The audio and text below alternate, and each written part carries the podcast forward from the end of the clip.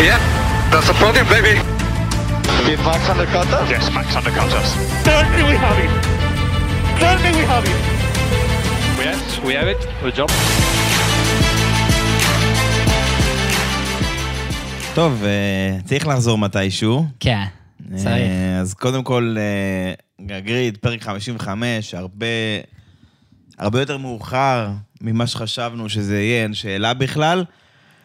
אה, שמע, עמית, כאילו, אני חושב שזה לא מפתיע שאנחנו רק עכשיו עושים את זה, אבל אולי דווקא בגלל זה, אה, כן, כדי שנתחיל ונדבר קצת מה...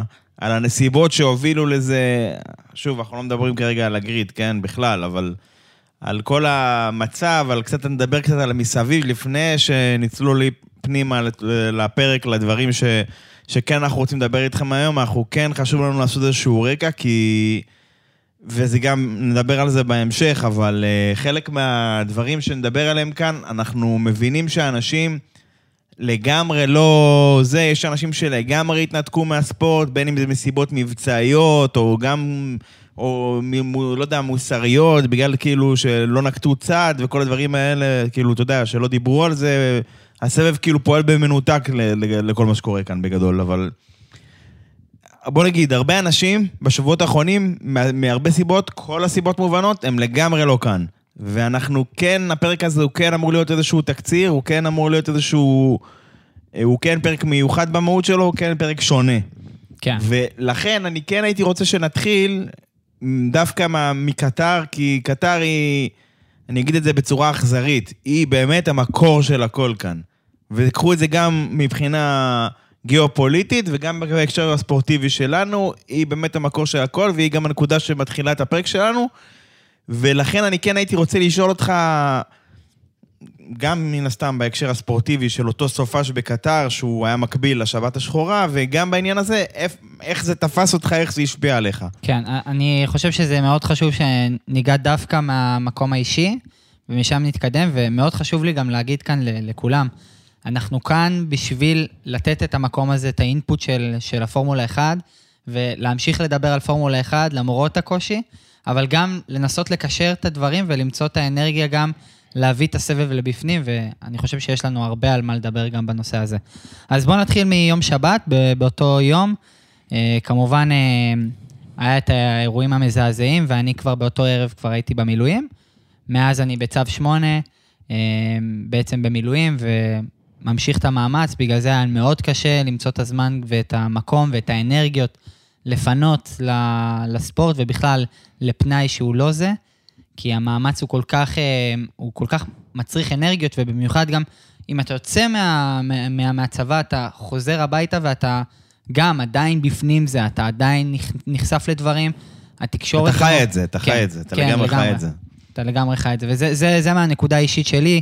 הייתי מאוד רוצה לעשות דברים אה, שמחוץ למסגרת של הצבא ולקדם עוד דברים, ואני שמח מאוד גם שאוריאל יצא לו לעשות את הדברים האלו ולקדם את הדברים האלו, ואני רוצה גם אה, שתיקח את זה משם, מה, איך זה תפס אותך כל הזמן הזה.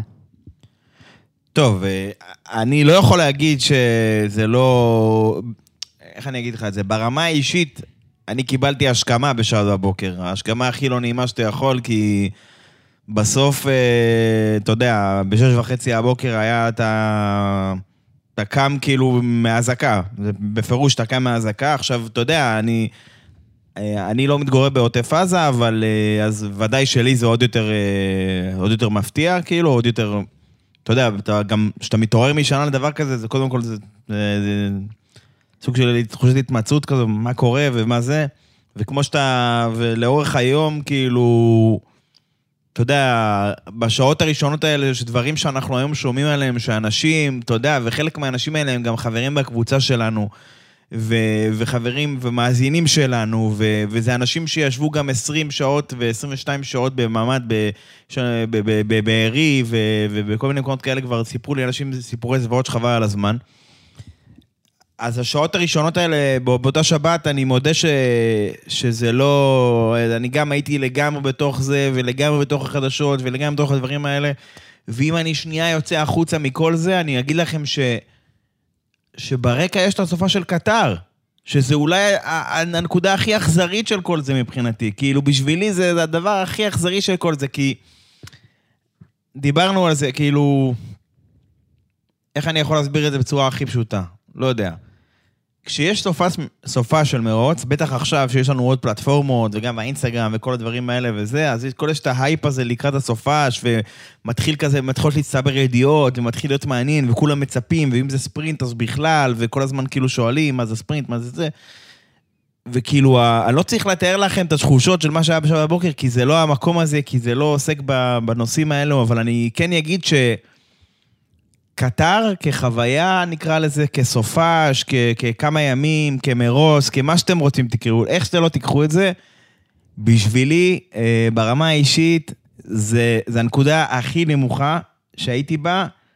אה, מ- מה- מ- בעצם מאז שהתחלתי לעקוב אחרי הספורט הזה, מאז שהתחלתי לצפות בספורט הזה, אני צופה בו כמה שנים, כשהייתי ילד קטן, הייתי צופה בזה, אה, כזה לפעמים איזה, הייתי תופס מרוץ אחרי בית ספר, או לא יודע מה, או דברים כאלה, ככה כמה שנים בצורה עקבית יותר או פחות.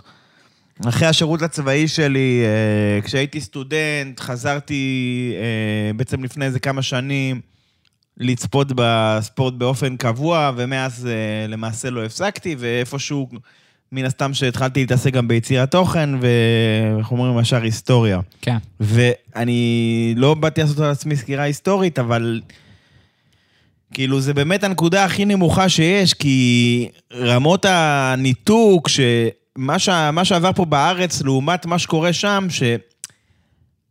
אתה יודע מה? זה, זה, האירוניה הורגת אותי. כאילו, אני יומיים לפני זה, יומיים קודם, העליתי פוסט על זה ש, שהמילטון מתחרה שם עם, עם אה, קסדה בצבעי דגל הלהט"ב, ועל כמה ש- ועל כמה שזה חשוב להשתמש בכוח שלך כדי להשפיע.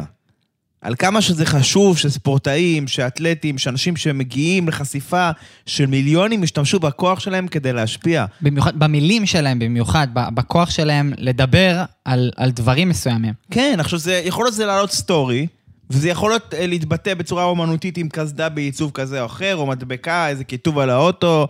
אה, אנחנו זוכרים מהקורונה, We Race as One, אז זוכרים את השטויות האלה. סליחה שאני אומר שזה שטויות, אבל זו התחושה שלי כרגע. כן. אה, ווואלה, כן, זה היה אכזרי. ו- ו- ודממה, דממת אלחוט, דממת אלחוט, כאילו עולם כמנהגו נוהג, אתה נכנס, אתה עוקב אחרי, אתה נכנס לסטורים של הנהגים, של הקבוצות, של הזה, שום דבר, שום דבר, כאילו זה לא קיים, כן, כאילו כן. זה לא קורה. עכשיו, סבבה, אתה יודע, יש סכסוכים בעולם, יש עכשיו מלחמה באוקראינה, עדיין אף אחד כבר לא מדבר על היום, קורה, אין מה לעשות. היה סכסוך עכשיו בין אזרבייג'אן לאזרבייג'אן לארמניה, שכל פעם הוא מתעורר מחדש, אף אחד לא יודע מזה. עכשיו, כשאתם שמעתם אותי, אתם כאילו, מה אתה מדבר כאילו, אתה מבין? יש קונפליקטים בעולם, אנשים לא אכפת להם, אבל אי אפשר, הנושא של ישראל מול פלסטין, אתה, זה משהו שכאילו, גם, גם לפלסטין יש כל כך הרבה תמיכה בעולם, כאילו, שזה לא משהו שאפשר להתעלם ממנו. כן. עכשיו, אתה אומר לעצמך, כאילו, מה שנקרא, כמו שאמרנו, עולם כמנהגו נוהג, שום דבר לא קורה. שום דבר. אני, בשבילי, זה היה נוראי. עכשיו, אתה אומר, ואנחנו רק התחלנו להיחשף לזוועות, רק התחלנו להיחשף עליהן. עכשיו, תוך כדי הימים האלה, אנחנו רואים ש... אנחנו רואים שחלק מה, מהליגות ספורט הכי גדולות בעולם מתייצבות לצידנו בצורה ברורה. זה NBA וזה NHL ו-NFL, ליגת הפוטבול, ליגת ההוקי, ליגת הכדורסל המובילות בעולם. ו... ואפילו גולף. ו- והכוכבים הגדולים שלהם. ולברון ג'יימס, לברון ג'יימס אי אפשר להגיד שזה בן אדם שאין לו חשיפה. נכון. הוא, יוצא, הוא יצא בעד ישראל בצורה אה, חד משמעית, וגם, ב, ב, ו, ואני חייב להודות ש- שאתה רואה דבר כזה, ודרך אגב ב-NBA זה התחיל מקבוצות, מיאמי היט ו, ובוסטון וכל מיני דברים כאלה. עכשיו בסדר, אנשים אומרים, כן, יש בעלים יהודי, יש זה, זה, חרטא. למה אצלנו אין, במרכאות אצלנו, אין בעלים יהודי, יש בעלים יהודי. הם לא עשו כלום, הם לא דיברו כלום. סבבה, בפסח הם העלו איזה קאבר, חג פסח שמח, תודה גבר. פה זה יסתכם. נכון. שמע, בקיצור, לא משנה, אני מספר לך את כל זה כדי שתדע, רציתם, אה, ביקשת ממני שאני ארחיב על על שאר הפעילות, אז בדיוק לשם אני לוקח אותנו. השתיקה הזו היא בלתי נסבלת מבחינתי, וזה גם הייתה נקודת שבר, כי אני מחזיק מהספורט שלנו ספורט ערכי. כן. ספורט ערכי שיודע לדבר בעד החלשים, שיודע לדבר בעד יוזמות חשובות, שמקדם עכשיו, עכשיו, יוזמות סביבתיות ויוזמות של קידום אנשים מרקע חלש, ו- ואין ספור דברים. אם אני אשאיר לדבר פה, אתם יכאב לכם הראש כבר. אני אומר לך, זה, עכשיו הוא עושה את הדברים האלה. ובדיוק לפני שנה, בדיוק לפני שנה, עוד רגע שנתיים כבר, אני אומר, עונה שעברה, זה לא בדיוק לפני שנה, 365 ימים, אלא כמעט שנתיים, ש, שרוסיה מחליטה שהיא פולשת לאוקראינה, סבבה. אז יש על זה קונצנזוס. האנשים יודעים להגיד, שמע, רוסיה פלשה לאוקראינה, זה לא בסדר, זה לא זה. היו כמה פוטיניסטים בהתחלה שתמכו ברוסיה, סבבה, אבל בגדול היה קונצנזוס עולמי נגד זה. ומה שקרה זה פשוט איגוד הנהגים, אני זוכר את זה כי זה היה winter testing, נעמדים על הישורת בבחריין, עם שלט כאילו לא למלחמה, עם דגל של אוקראינה, פייר גאסלי מתחרה עם דגל של אוקראינה, סבסטיאן וטל מתחרה עם דגל של אוקראינה, לא כאילו עם רישיון אוקראיני, אלא עם אה, עיצוב קסדה כלשהי וזה. כן. עכשיו סבבה, יש על זה קונצנזוס עולמי, אבל כאילו... חבר'ה, אתם, נגיד סבסטיאן וטל, שהוא בן אדם שהוא אף פעם לא מפחד לדבר, הוא לא דיבר, לא שמעתי ממנו כלום כל התקופה הזאת, והוא כאילו, ממנו הכי ציפיתי, ודרך אגב גם מהמילטון במידה מסוימת. עכשיו, תשמע, אתה אומר, שום דבר. עכשיו, למה אני מזכיר את הקטע הזה של ה... לא למלחמה? כי אנשים אמרו לי, לא, אסור להם להתבטא פוליטית, יש חוקים, יש זה. תתעדכנו. אסור להם בתנאים מסוימים, אבל מותר להם באופן כללי, הם חזרו בהם, הם הבינו שהם יצאו טמבלים, סליחה על הביטוי, זה, זה מה שזה. הפרק הזה יהיה unfiltered, עם כל הכבוד. הם יצאו טמבלים מה-FIA, הם הבינו שזה מטומטם ל- לג- בעידן המידע, ל- ל- ל- אתה יודע, ל- להגביל אנשים ביכולת ההתבטאות שלהם, חזרו בהם מהקטע הזה.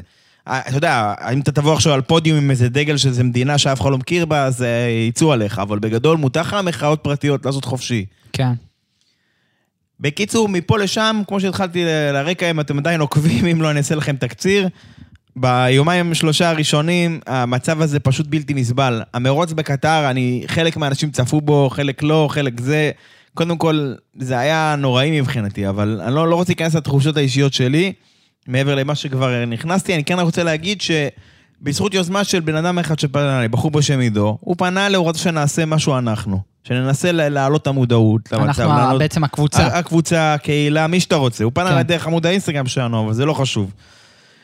מפה לשם אה, הוקמה קבוצת וואטסאפ, אה, שהיא, הוחלט שהיא תעסוק בהעלאת המודעות, תעסוק בהסברה של ישראל בעולם בהקשר המוטורי. ב, לא, לא, אנחנו לא הולכים להתחרות ביוסף חדד, לא הולכים, אה, אנחנו לא הולכים עכשיו אה, להעלות אה, תמונות של זוועות, של הדברים שה, שה, שהנאצים האלה עשו. אנחנו עוסקים בהסברה בתחום שלנו, המוטורי. ואני רוצה להגיד, חוץ מפורמולה 1, הקהילה המוטורית, אפס התייחסות. אפס התייחסות. ורגע לפני שאני אסביר לך בקצרה על הפעילות ש... ש... שעושים שם, וזה על הקבוצת הסברה הזאת, אני רוצה להגיד דבר אחרון, שהוא גם מתקשר לעניין של אוקראינה. אה, תשמע, זה לא סוד שבעקבות כל הסיפור הזה עם אוקראינה, הם החליטו לחתוך את החוזה עם המרוץ הרוסי. כן. זאת אומרת, אין, אין חוזה, אין מרוץ בסוצ'י, אין נעליים, לא, ולא מרוץ שתוכנן אה, באזור, אה, באיזה אזור מבודד שם, שכחתי כרגע את שמו. איגורה דרייב נראה לי קוראים למסלול הזה. אין את הדבר הזה, קיפלו את זה, הטילו סנקציות על ספורטאים רוסים. אי אפשר להתחרות תחת... אה, דגל רוסיה. דגל רוסיה, רישיון מרוצים רוסים, מי שרוצה יכול להתחרות אה, תחת דגל ניטרלי. אה, אתה, אתה מבין כבר לאן לוקח את זה. ו, ובא אחד, שהוא, שאנחנו, לא רוצה להגיד איך היינו קוראים לו לפני זה, כי אני לא רוצה לא לעשות מזה צחוק, אבל רוברט שוורצמן, והוא היום הנהג המחליף של פרארי, והוא משוייך לאקדמיה של פרארי, והוא מתחרה תחת רישיון מרוצים ישראלי. עכשיו בוא, אני לא טמבל.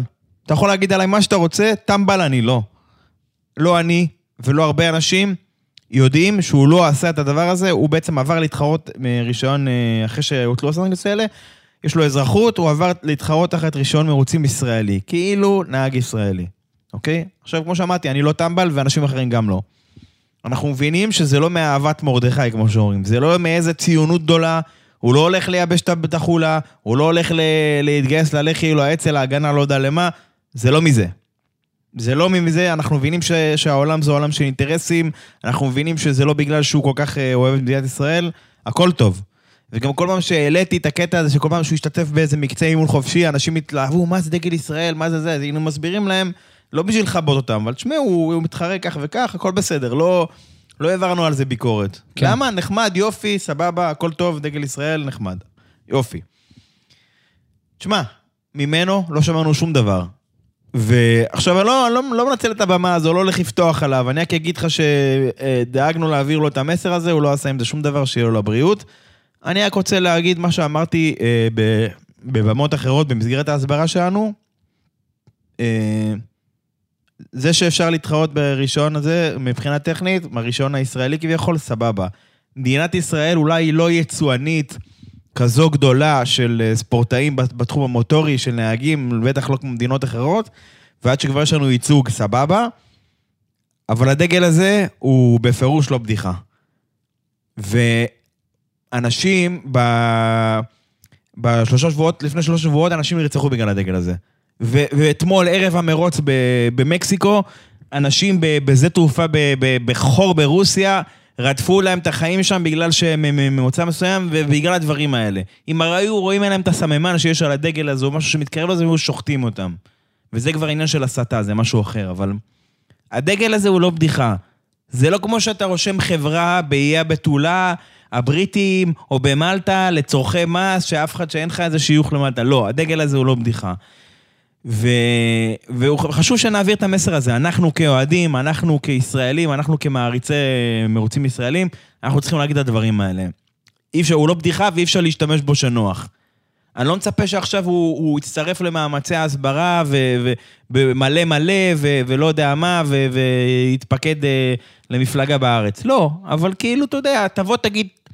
מה, אני, מה שהציפיות שהיה לי ממנו זה הציפיות שיש לי מפורמולה 1 שעוד לא התממשו. תבואו, תוציאו סטורי, תבואו, תוציאו פוסט, לא משנה. אנחנו מגנים אלימות משני הצדדים. עזוב שאין סימטריה פה, כן? כן. משהו הכי גנרי, עם רקע שחור כהה כזה, אני אעשה לכם את זה, לא בעיה. אנחנו מגנים אלימות משני הצדדים, של ילדים, של נשים, של זה, של חפים מפשע, מקווים זה, השטג, אה, לא יודע מה, או מצפים, מקווים לשלום במזרח התיכון, ממסר של בלוגריות, סבבה? כן. מספיק.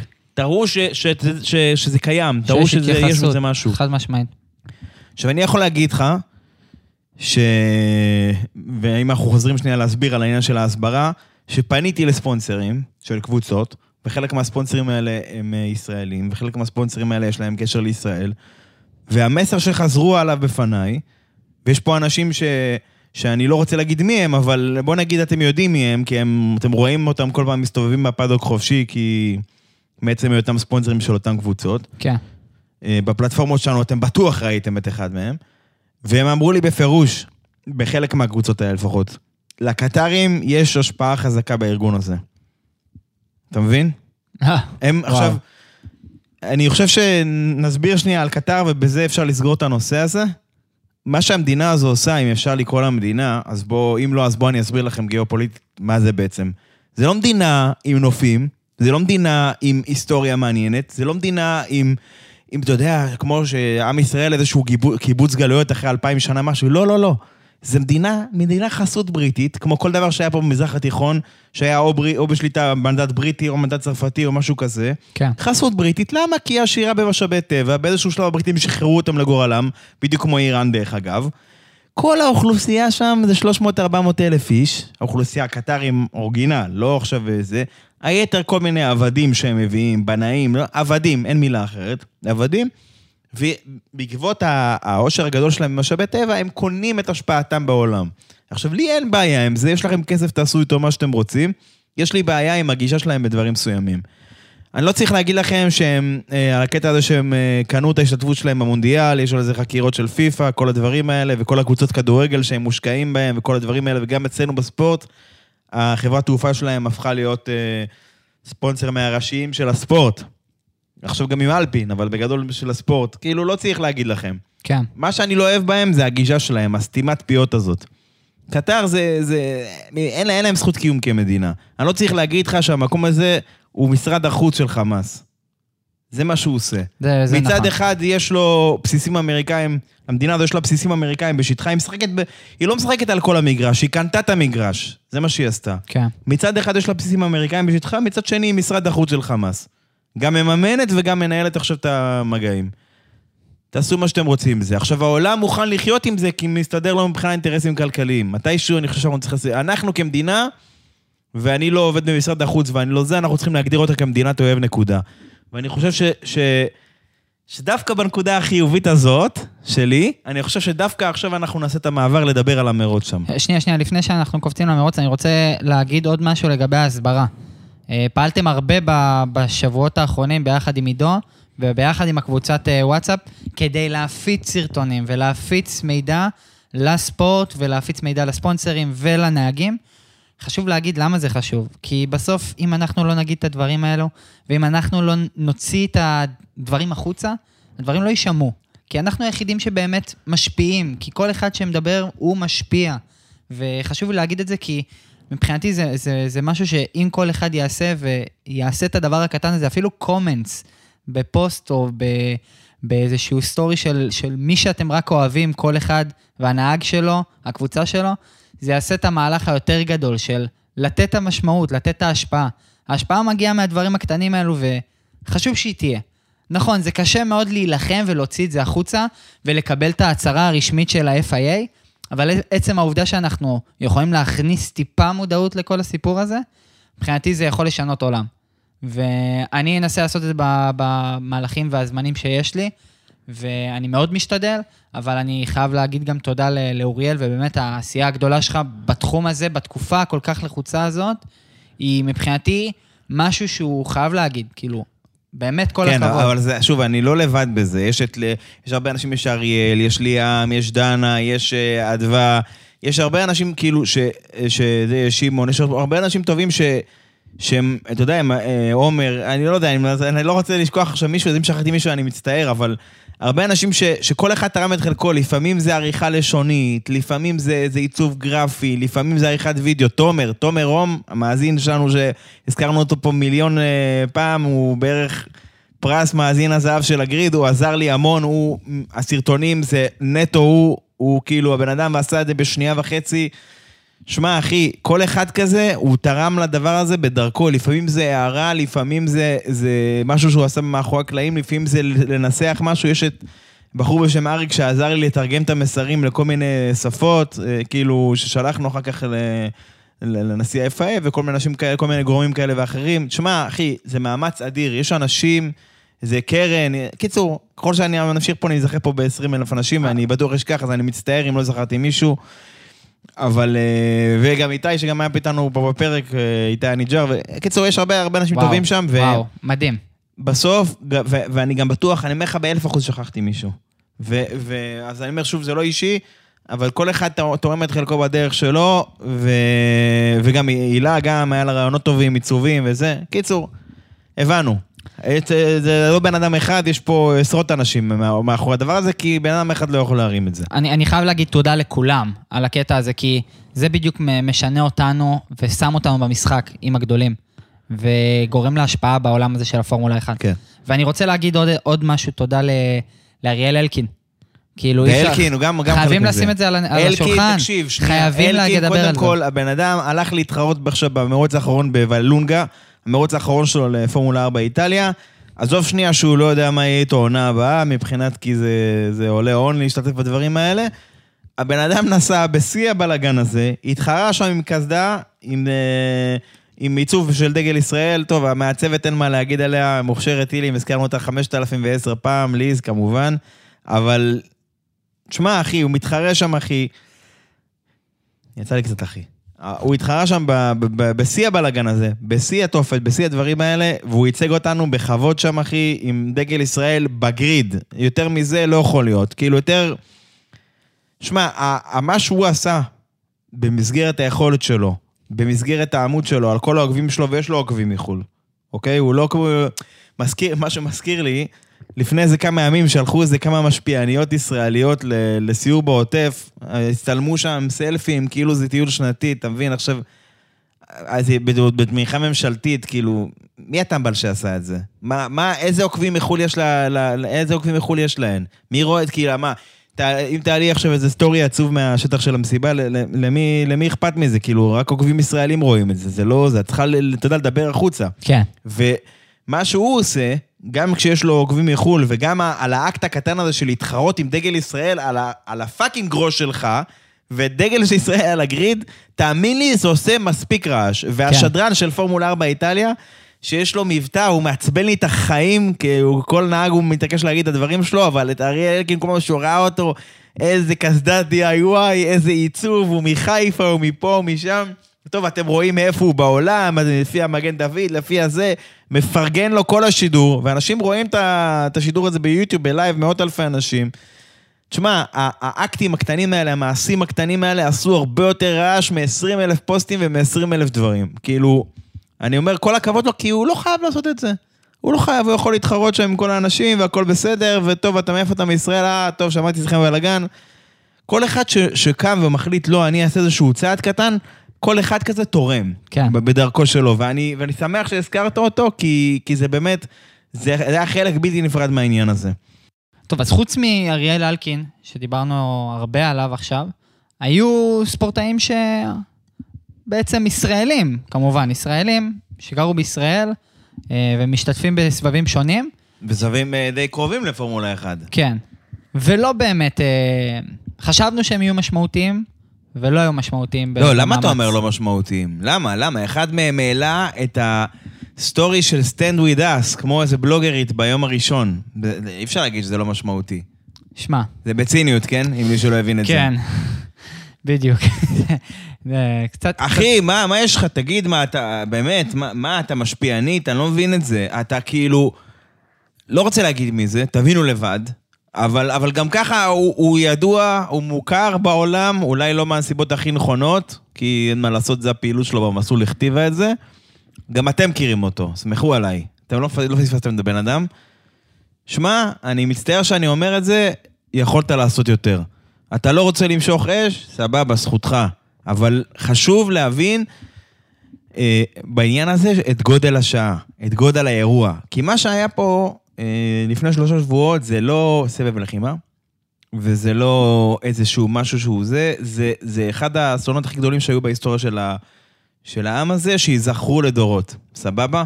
עזוב שנייה שהיה פה מחדל, עזוב, לא ניכנס לעניינים האלה. זה לא עכשיו, אתה יודע, כמו איזה ג'י-ג'י חדיד כזה, אה, אני דואגת לזה, לבתי חולים בעזה, שלא ייגמר להם החשמל, יש להם גנרטורים, יא טמבלית, כאילו, מה יש לך? כאילו, באמת. הבנת. זה לא, או סליחה, למה הלכתי רחוק? קלי פיקה. עיפרון שבור, אחי, זה לא עיפרון מחודד, זה עיפרון בלי שפיץ, אחי. התחילה עם משהו ניטרלי, היום היא full מלא מלא מלא בצד השני, כאילו דואגת כל כך לילדים, עכשיו סבבה. לדאוג לילדים, אנחנו שם, אחי. גם לי זה כואב, אני לא רוצה שאף ילד ייפגע, אני לא רוצה שאף ילד יגדל למציאות הזאת. אבל רבאק, זה, זה הממשלה שלכם, זה הממשלה שלכם שבחרתם בכוח או לא בכוח, וה, וה, והארגון הצבאי שעומד מאחורי הממשלה הזו קם ועשה את מה שהוא עשה. תיסעו בתוצאות, סליחה שאני אומר את זה ככה. אז בואו נסגור את זה ככה. תודה רבה לכל מי שעשה ועושה, באמת, ככל יכולתו, מה שיכל לעשות מהדבר הכי קטן והדבר הכי גדול, אנחנו כאן, אנחנו רוצים להגיד לכם תודה, כי זה היה משמעותי, וזה הורגש, ו- ו- ו- וזה אנשים מרקעים שונים, וזה אנשים מ- מ- מרמות ניסיון שונות, זה לא כולנו אותו גיל, אותה... אנשים מחו"ל עזרו לנו, סבבה? אנשים בארצות הברית, לא יודע איפה זה, עם הפרשי שעות, תרמו מהזמן שלהם, אז תודה רבה לכל מי שעשה, בכל דרך אפשרית. ו... וזהו, זה לא מי, שמי שלא עשה נבוא איתו חשבון, לא. פשוט, אתה יודע, אמרנו את הדברים שלנו. אמרנו, זה המסר. טוב, טוב בוא, בוא נשנה קצת אנרגיות. כן, חייבים. אני, אני חושב שמכאן אני, אני אקח את הדברים ואני אגיד, אני לא ראיתי פורמולה 1 שלושה שבועות. ראיתי פה ושם תקצירים וזה, ואני לא מעודכן בכלל.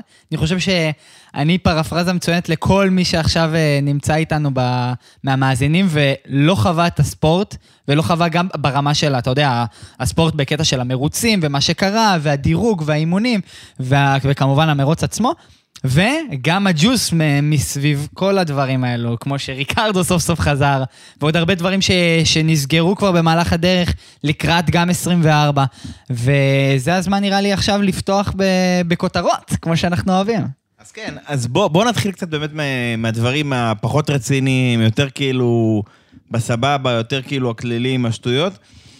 אה, קודם כל, לקראת המרוץ בווגאס יש הרבה הייפ כרגע מבחינה, כי זה אירוע בידור ענקי, בבירת הבידור העולמית פחות או יותר. מי שרצית רק נמצא שם. בדיוק.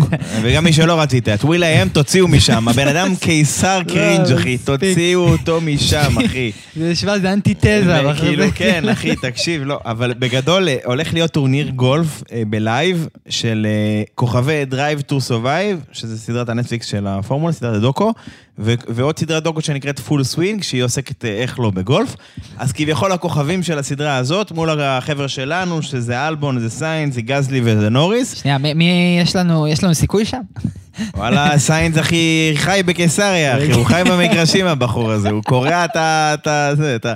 פוגע בכל גומה. זה. אבל כן, אה, בגדול הם משדרים, אה, זה, זה האירוע הראשון של נטפליקס שמשודר ב live, וואו. וישדרו את זה ב-14 לנובמבר, ב- בג- בגדול זה יוצא בצהריים, אצלנו זה, זה, זה אחד בלילה או משהו, אז רק אם אתם מאוד אוהבים גולף או את קרלוס, שיש הרבה אנשים שאוהבים אותו, כן. אז כאילו, אז שווה לראות את זה.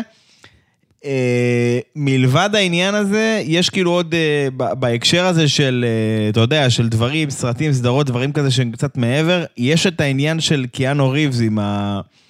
דיברנו על זה ש, שתצא סדרה תיעודית שמספרת את הסיפור של ברון ג'י פי. עכשיו, רוב החבר'ה שמצטרפים חדשים לספורט, אם לא הלכתם איזה כמה שנים אחורה, לא קראתם, לא ביררתם, אז כאילו, אל תעשו את זה. יש לי בקשה, אל תעשו את זה עכשיו, תחכו לסדרה. כן.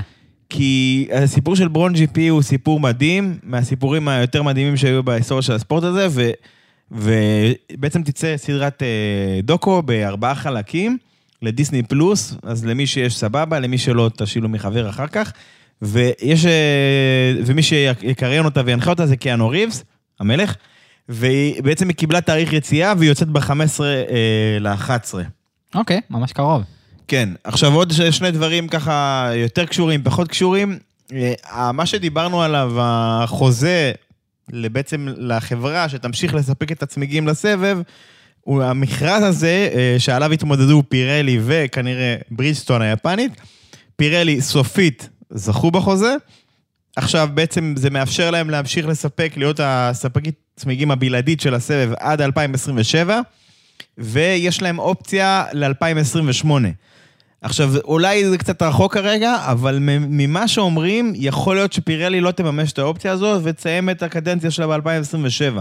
כאילו, יכול להיות שהיא כבר, מה שנקרא, ת, ת, מה שנקרא, תחליט שהיא מפסיקה, יש המון אינדיקציות לזה, ו- ו- וכנראה, דרך אגב, שבחרו בהם מאיזושהי נוחות מסוימת, כי אנחנו כבר מכירים אותם, יודעים איך זה עובד, אין סיבה עכשיו להיכנס למשהו חדש. אה, אומרים שברידג'סטון, יכול להיות שהיא תיערך להחליף אותה, אה, לאיך שנגיע לזמן הזה, יש עוד כמה שנים עד אז, אבל אה, בינתיים אני מקווה ש... שלפחות הם יצליחו לשפר את המוצר שלהם וימשיכו לשפר אותו ולנגיע לאיזשהו משהו טוב ומרוצים יחסית טובים. אני, אני חייב להגיד כאן ש-2027 זה שנה אחרי התקנות החדשות שאמורות להגיע, נכון. שזה גם איזה נקודת אה, ציון שצריך לזכור אה, בחוזה הזה. וזה צמיגים שב-2026 זה צמיגים שכנראה לא יהיו 18 אינץ', הם יהיו כנראה משהו בין לבין 16 אינץ', משהו כזה, מכל מיני סיבות. גם הם...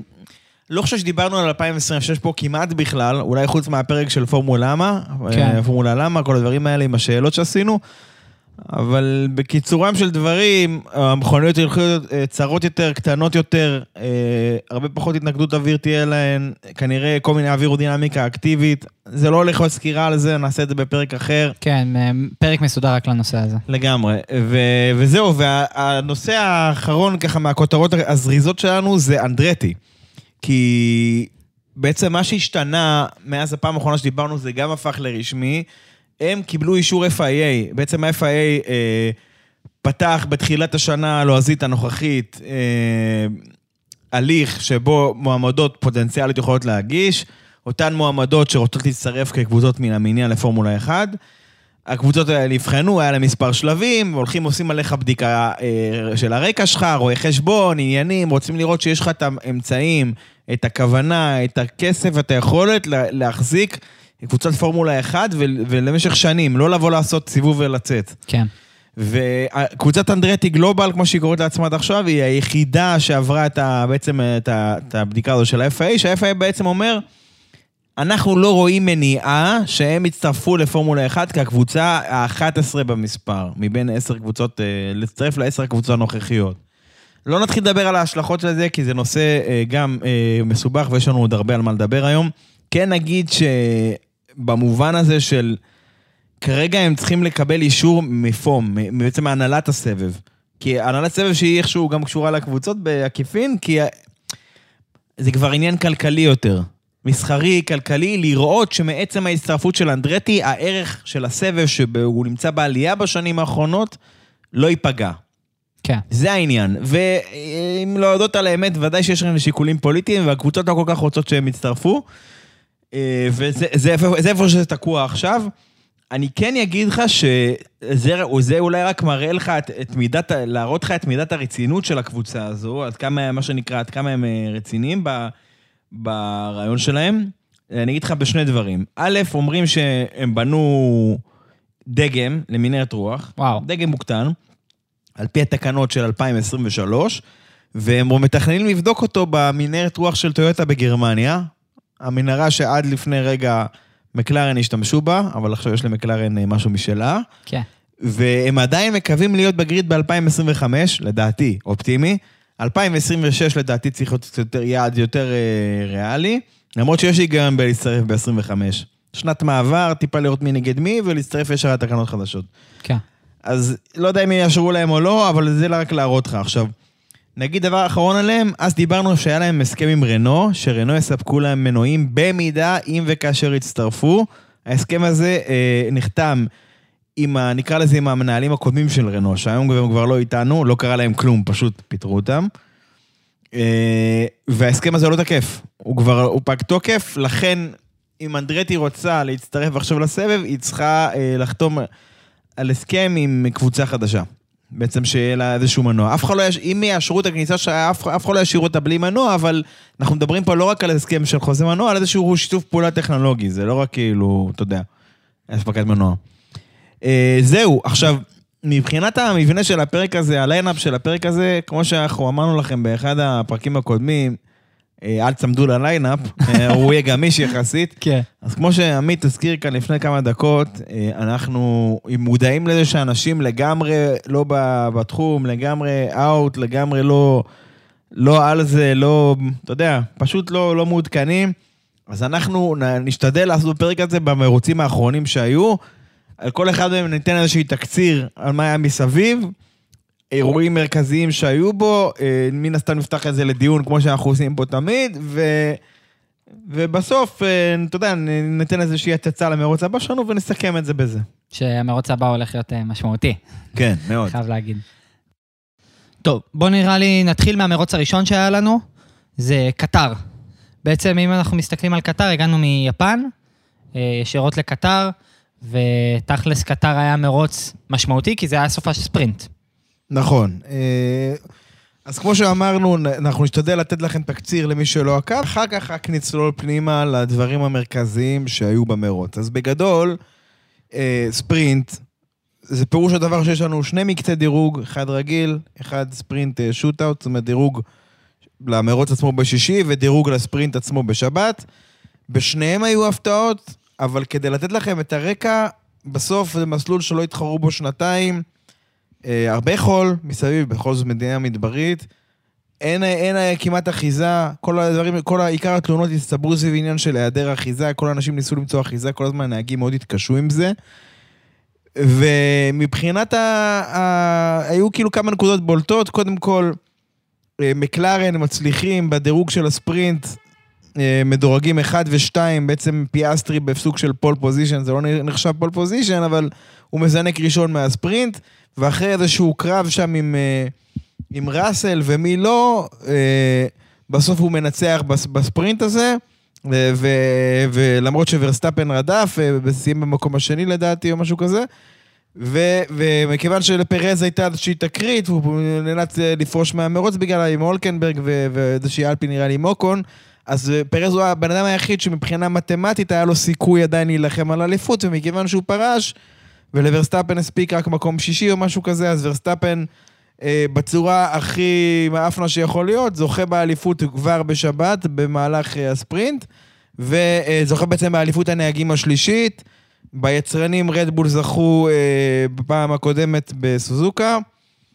זה היה בספרינט. אה, והמרוץ עצמו, שבעצם היה כבר ביום ראשון, יום אחרי אה, השביעי, השביעי באוקטובר, בשמיני לאוקטובר. הרבה אנשים לא ראו את המרוץ הזה, הרבה אנשים לא התעסקו, לא היו בכלל בסופש מסיבות הכי מובנות בעולם, והמרוץ שלה עצמו, אה, אפשר להגיד ש... שהייתה בו חובת עצירה לשלוש עצירות במרוץ. אף לא חייבו אף אחד לעצור, אבל הגבילו את uh, מספר ההקפות שאפשר לעשות על כל תרכובת, לא משנה איזה תרכובת, ל-18 לדעתי. אני לא זוכר אם זה 18 או 20, משהו בסדר גודל הזה. מהסיבה הפשוטה שהם פשוט אה, חששו לחייהם של הצמיגים, חששו שהם לא יעמדו. אז אה, בקיצור היה מצב של, של push־ים כאלה, של כאילו, ש... שכולם היו חייבים לעשות את הדבר הזה, ובסופו של דבר היה מרוץ אה, סך הכל בסדר. ורסטאפן אה, מנצח ב... במרוץ הזה, מקלרן אה, היו השניים הטובים ביותר, בעצם פיאסטרי ונוריס לכל אורך המרוץ באופן יחסית עקבי, אה, היו אפילו די קרובים לרדבול אפשר להגיד, אפילו הפעילו להם לחץ מתון. אה, אלונסו התחיל חזק והידרדר במרוץ, משהו שלא הסתדר, הוא גם יצא שם קצת מגבולות המסלול, הלך לעשות קצת ראלי וזה. פרארי, אה, המכונית היחידה שהתחרתה על ידו של לקלר, סיינס לא זינק למרוץ בכלל, בגלל איזושהי תקלה, אה, מה זה היה, אני לא זוכר אפילו, נראה לי משאבת דלק או משהו כזה, הוא לא זינק אפילו, ופרארי עם המכונית היחידה שלו של לקלר, ב... זה פשוט, זה לא היה מספיק טוב כדי שהוא, שהוא נקרא לזה שהוא ישחק תפקיד במרוץ. הוא סיים במקסם נקודות, אבל לא, לא התחרה עם, עם מקלרנים או עם הרדבולים בעניין הזה. טוב, נראה לי מכאן, אחרי שעשינו קצת תקציר ועשינו סדר לגבי האירועים בקטר, נפתח נושאים נושאים ונתחיל לדבר עליהם, הנושאים הכי מרכזיים. בואו נתחיל בסופש ספרינט.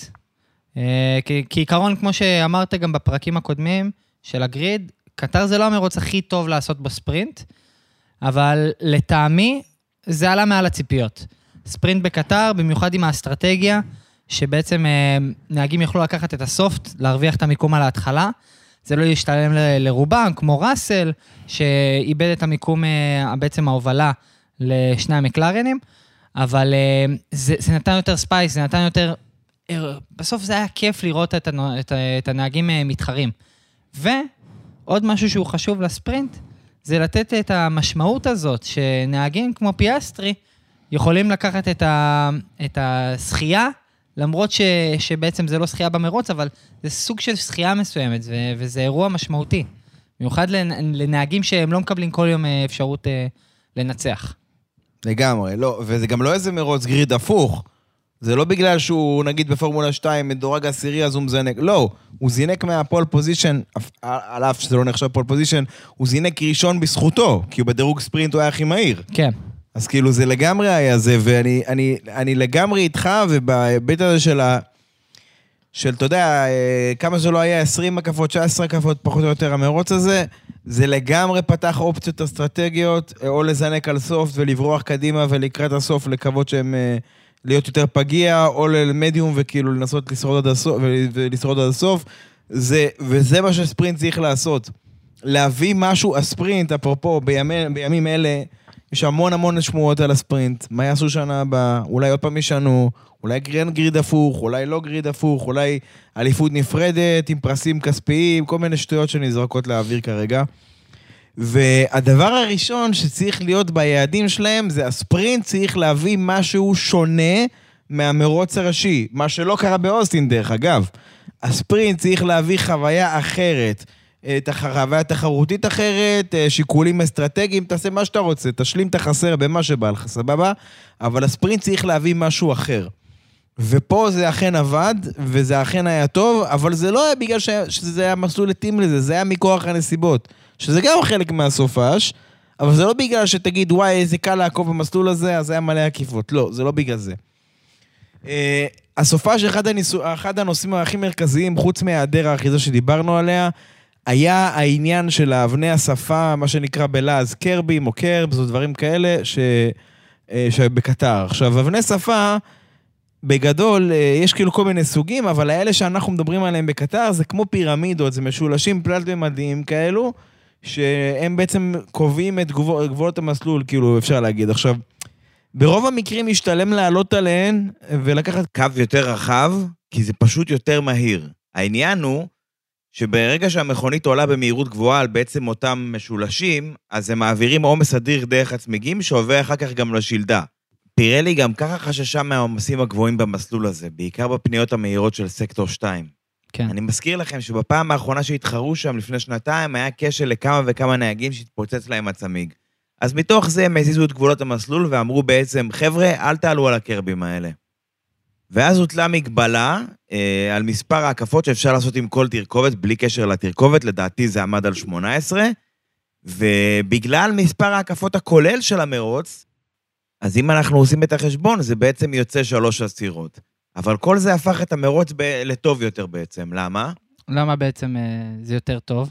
במרוץ רגיל בימינו, בשגרה, בעצם, אה, למשל, ורסטאפן מוביל, הוא יוצא קדימה, פותח 2-3 שניות פער, אפילו נגיד 5 שניות. כן. הוא לא יפתח מעבר לזה, הוא לא עכשיו, אה, אה, לא יודע מה, יפתח 40 שניות קדימה, הוא צריך לחשוב על העניין הזה. למה? הוא צריך לקחת בחשבון לא לשרוף את הצמיגים שלו, כי אם תהיה עכשיו סייפטי קאר, או דגל אדום, או כל דבר כזה, אז הוא צריך לשמור צמיגים למצב כזה. אז מה שנקרא, איך אומרים, הוא ינהל את זה. כן. הוא, הוא ילחץ, הוא יקבע הקפות מהירות, אבל בצורה מדודה, בצורה מתונה. מה שנהוג לקרוא אצלנו, אה, לשמור בעצם צמיגים. בעצם אורח חיים של הצמיג. ומה שקרה בקטר זה היה בדיוק ההפך. במסגרת ה-18 הקפות האלה ש... שהיה להם לאכול תרכובת, מהמם. אמנם זה, ידע... אה, זה אומר שידענו מתי בדיוק כל אחד יעצור, אלא אם כן הוא רוצה לעזור לפני הזמן, אז זה טיפה זרק מהחלון את כל העניין של אסטרטגיה. מצד שני, נהגים לא שמרו צמיגים, זה היה ספרינטים, זה כמו שלושה, ארבעה ספרינטים אה, כל הזמן. כל אחד מהם נתן פוש עד הסוף של, ה... של אותו סטינט נגיד. ורק כאשר הוא היה צריך לעצור, הוא עצר בעצם. כי בעצם מי שהיה חוצה את הגבול הזה של אותן אה, הקפות לכל תרכובת, הוא נפסל. אז גם, זה, זה בעצם נתן לנו מרוץ טוב, גם אם זה היה מאולץ או שרירותי. כן. ואפרופו רעיונות לספרינט, אפשר לחשוב על משהו שהוא גם אם הוא מאולץ כמו זה, הוא, הוא פותח את המרוץ ומציג לך משהו, הוא נותן לך משהו שהוא אחר. עכשיו, במרוץ עצמו, אתה יודע, היה גם את הקושי שאומרים שהוא, שכאילו היה חם ולח, ו- זאת אומרת, ודאי שהיה גם קושי פיזי לצד הקושי מהצמיגים עצמם. ואני חושב שזה מה שאפיין את המרוץ בתמונה הכוללת. טוב, חוץ מבעצם הצמיגים שעבדו קשה במרוץ הזה, והכניסו להם, כמו שדיברנו, הרבה סטרס ולחץ, אה, היה גם את הפער בעצם הגופני. לנהגים לא היה הכי קל להתחרות, ואני חייב להזכיר את התמונה שאותי תפסה במרוץ הזה, זה התמונה בהקפה 41 פלוס מינוס, לוגן סרג'נט יוצא מותש, מותש ברמה הכי גבוהה, ברמה שעוד שנייה הוא, הוא נראה מתעלף. ומבחינתי זה, זה באמת מראה כמה המרוץ הזה גם היה אינטנסיבי לנהגים, כמה זה היה ברמה ש, שזה כמעט לא, לא אנושי להתחרות. זה לקח אותם למצבים הכי קיצוניים. כן, כן, נכון. המרוץ הזה היה קשה מאוד פיזית, וסרג'נט זה רק מקרה אחד. אני זוכר את ג'ורג', אה, בעצם בישורת הוא הרים את שתי הידיים שלו מעל ההגה, רק כדי שה, שה, שהאצבעות שלו בעצם בלטו, רק כדי טיפה לקרר את הידיים שלו. וגם מקרים של אה, נוריס שפתח טיפה את המשקף, שטיפה ייכנס לו אוויר, או, או סטרול שבכלל התעלף בישורות, יש מראות מצחיקים, אתה רואה את ה onboard שלו, אתה רואה את הראש שלו פשוט צונח. וואו. אה, כלפי מטה ב, בישורת. עכשיו, הכלי של ה... שהקבוצות, איך שהן יכולות להתמודד עם זה, מכיוון שאין מזגן במכונית פורמולה 1, והדרך היחידה לצנן את הנהגים היא בעצם דרך האוויר שעובר על פני המכונית, אז כל קבוצה רשאית לעשות אה, חור אה, בגודל מסוים בחזית, באף של המכונית, והחור הזה אמור לשמש את ה... לקירור הנהגים. עכשיו, אף אחד לא רוצה ל- ל- לנצל את התקנה הזו עד הסוף ולעשות את החור הזה גדול ככל שהחוקים מאפשרים לו, כי זה ודאי שזה פוגע ב... אה, ביכולת, אה, ביעילות האווירודינמית של המכונית, זה פוגע בביצועים שלה בעצם. אבל אה, אז אתה יודע, אז עושים מה שאפשר. אה, ואחרי שאמרנו את כל הדברים האלה, לא פלא שאתה רואה כאילו שהמרוץ כזה פיזי ואנשים יורדים קילוגרמים ו... ודברים כאלה. עכשיו, עכשיו, מרוץ צריך להיות קשה, וצריך להיות מאתגר, ויש מרוצים כאלה. סינגפור הוא כזה, מלזיה בזמנו היה כזה, עם החום והלחות וכל הדברים האלה. ואין סיבה שאתה יודע, שהם, יודע, שזה אמור להיות איזשהו אתגר גם על הנהגים עצמם, אבל זה לא צריך לסכן אותם אה, בריאותית בעניין הזה, כן צריך להתחשב בהם. חד משמעית. הם לא גלדיאטורים בסופו של יום. אם אנחנו מדברים על גלדיאטורים, חייבים להזכיר את המקרה של אלונסו, שהוא ממש התלונן שהכיסא שלו עולה באש, שממש כיסא רותח, ברמה שהוא לא יכול לנהוג. והוא הציע איזשהו, "ת- תנו לי איזה פתרונות, תנו לי שהקבוצה תביא לו איזה משהו שהוא יוכל אה, לעשות, כי הוא פשוט לא מסוגל. כן, בהקשר של אלונסו, הרי מתחת למ- למושבים, יש לה... אתה יודע, לנהגים יש כאילו את הסוללה, כל מיני רכיבים אלקטרוניים, דברים כאלה, ואם הם מקבלים, במקרה הרי אותו רכיב מקבל זרם יותר גבוה או משהו כזה, יכול להתחמם, והחום הזה עובר, הוא מוליך אותו לאנשהו. הקרבון שממנו עשוי המושב, הוא לא מבודד לגמרי, הנהגים מרגישים את הדברים האלה, אז אני מסכים שצריך לעשות דבר כזה. כן. אם נגענו רגע בנקודה הזאת, אז ב- לכל נהג הרי יש בעצם אה, שקית שממנו מערכת שתייה שיכול לשתות במהלך המרוץ. עכשיו, זה לא מים או משהו כזה, זה, זה נוזל שמכיל אלקטרוליטים, דברים שמחזירים לך אנרגיה. זה לא, זה לא משקה אנרגיה במובן שאתם מבינים, אלא זה משהו שהוא ייעודי בעניין הזה. הבעיה ש... כי אתה צריך, לה... בגלל שכל הקלוריות שאתה מאבד והאנרגיה שאתה צריך להחזיר. עכשיו, העניין עם זה, בגלל שאין איזשהו קירור אקטיבי, גם אם אני מביא את השקית שתייה הזו והיא קרה קרח, בשנייה שאני עומד על ה grid בהמתנה לזינוק, היא כבר התחממה, זה כבר רותח, לא... וזה בלי קשר אם המרוץ הוא במדינה מזרח תיכונית, אוקיי? זה חם. וואו. זה רותח, זה, זה fucking תה, לא יודע מה. עכשיו, זה די מצחיק. דיימון היל, שהוא אלוף עולם ונהג עבר, הוא סיפר פעם שהוא פשוט, מה שהוא היה עושה בשנות ה-90, הוא, הוא פשוט היה שם שם תה, קר, ואז כשהוא היה מגיע, אז היה לו פשוט תה במהלך המרוץ, כאילו, אתה יודע, עד ש, שהוא כבר היה צריך לשתות, אז זה כבר היה, לפחות היה תה. מחשבה בריטית משהו. ממש. שמעתי איזשהו רעיון מעניין בעניין הזה. אני אתן לכם דוגמה. למשל, אם עכשיו הייתי עושה תאונה אה, עם החלק הקדמי של המכונית, אז הכנף הקדמית היא מחוברת בשתי נקודות. ה- שתי הנקודות שהן אה, בברגים, איפה שהיא מחוברת לשלדה, הן מסומנות בעיגול צהוב כזה, שיהיה קל למצוא את זה ולהחליף את הכנף הקדמית בעת הצורך. עכשיו, יש דבר כזה, יש כמו מחברים מהירים כאלה של צנרת שמתפרקים בכלי כזה. למה בעצם לא עושים משהו כזה למערכת שתייה, וברגע שתעשה pit stop, אז תוכל להחליף לנהג, והוא גם תהיה לו שתייה קרה. ברגע שהוא שותה בעצם את ה... ברגע שהוא ישתה את הבקבוק הטרי, נקרא לזה כך, זה כבר מוריד לו טמפרטורת הגוף וזה מרענן אותו. וחשוב כאילו לדאוג לדברים כאלה, לדעתי. ואני לא רוצה אפילו להתחיל לפתוח איתך שכל קבוצה שמה את הבקבוק הזה במקום אחר. חלק ממקמות אותו בגב של המושב, אה, אסטון ואלפה טאורי בכלל ממקמות אותו בתוך הכנף הקדמית, כאילו, אבל אתה יודע, אני חושב שאם יחשבו על זה, זה גם אה, ייצור איזשהו סטנדרט מסוים, וגם יחשוב על, ה, על הנהגים עצמם, שזה לא פחות חשוב.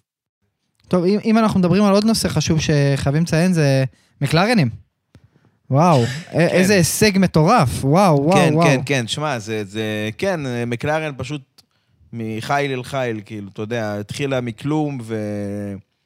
ומכונית לא הכי יעילה, ולא הכי מהירה, ולא הכי זה, אבל הפלטפורמה נכונה, ודומה מאוד לרדבול בהרבה מובנים, והיא עשתה קפיצת מדרגה מהסוג שכבר דיברנו עליו, שפשוט לא קורה. לא קורה בעונה שיש בה הגבלת תקציב, לא קורה בעונה שאסור לבחון את המכונית מעבר למרוצים עצמם, לא קורה בעונה ש... שפשוט שיש 23 מרוצים בעונה, זה לא קורה. הם עשו שם משהו מטורף. כאילו דיברנו על זה פעם, אמרתי לך שאני חושב שאת הקפיצה הזאת הייתי מצפה מקבוצה כמו מרצדס לעשות עם העדכון שהיא הביאה בזמנו למונאקו, שאמור להיות הביספק שלה וכל הדברים האלה. כן. שמע, זו קפיצה ענקית, זה לא צחוק לעשות כזה דבר, כן? אבל עדיין, כאילו, זה באמת, זה היה סופה חזק מאוד שלהם. אה, כן, מכאן נראה לי חשוב לדבר גם על אה, יציאות וגבולות המסלול, כי זה חזר הרבה פעמים, אה, הנושא הזה של גבולות מסלול, במיוחד במסלול כזה כמו קטר, שהוא סופר סטרס לצמיגים כמובן, ובסוף הכל פניות מהירות, אז פשוט אפשר שם לברוח מגבולות המסלול כמה שרק אתה רוצה כדי לייצר יותר מהירות, ובסוף זמני התקפות יותר קצרים.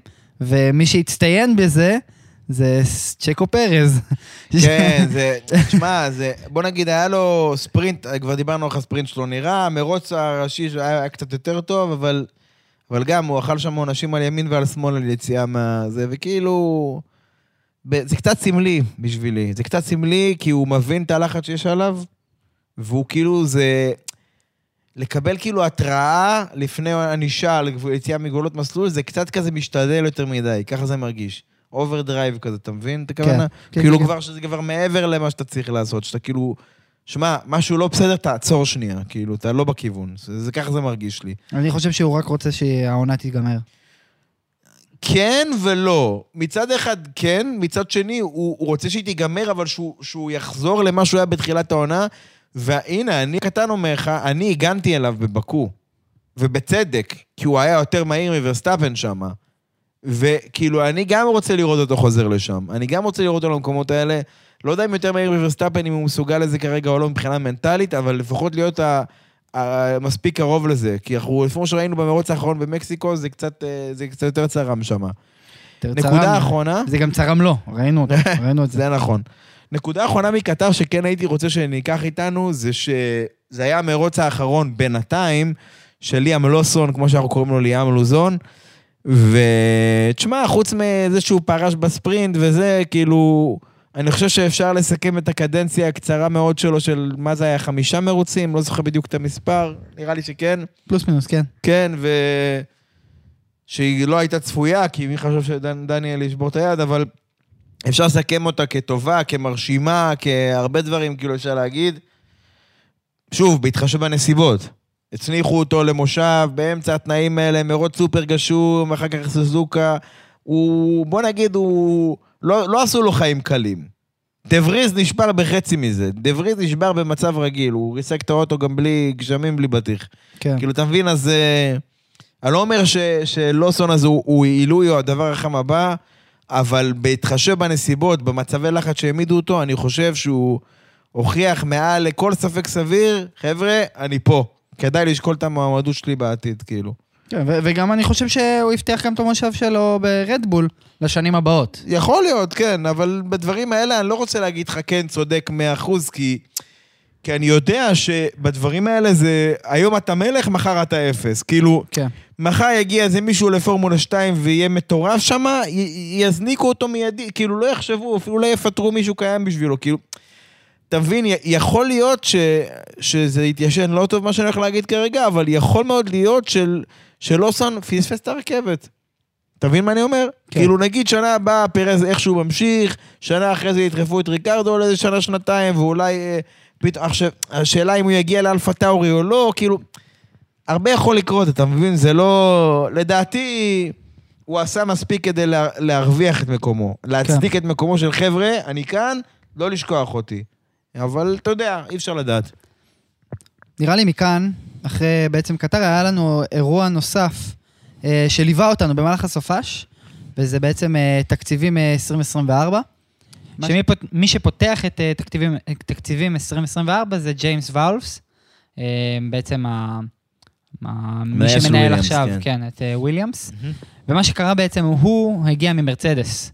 ומרצדס אה, עתירת משאבים ויכולות, וכתוצאה מכך הוא מכיר מה זה לעבוד עם כלים הכי חדשים, הכי טובים, אה, בתקציבים הכי גבוהים שיש. הגיע לוויליאמס, וויליאמס, כמו שאנחנו יודעים, קבוצה שהיא לא קבוצה אה, שמחזיקה את הגריד ואין לה תקציבי ענק.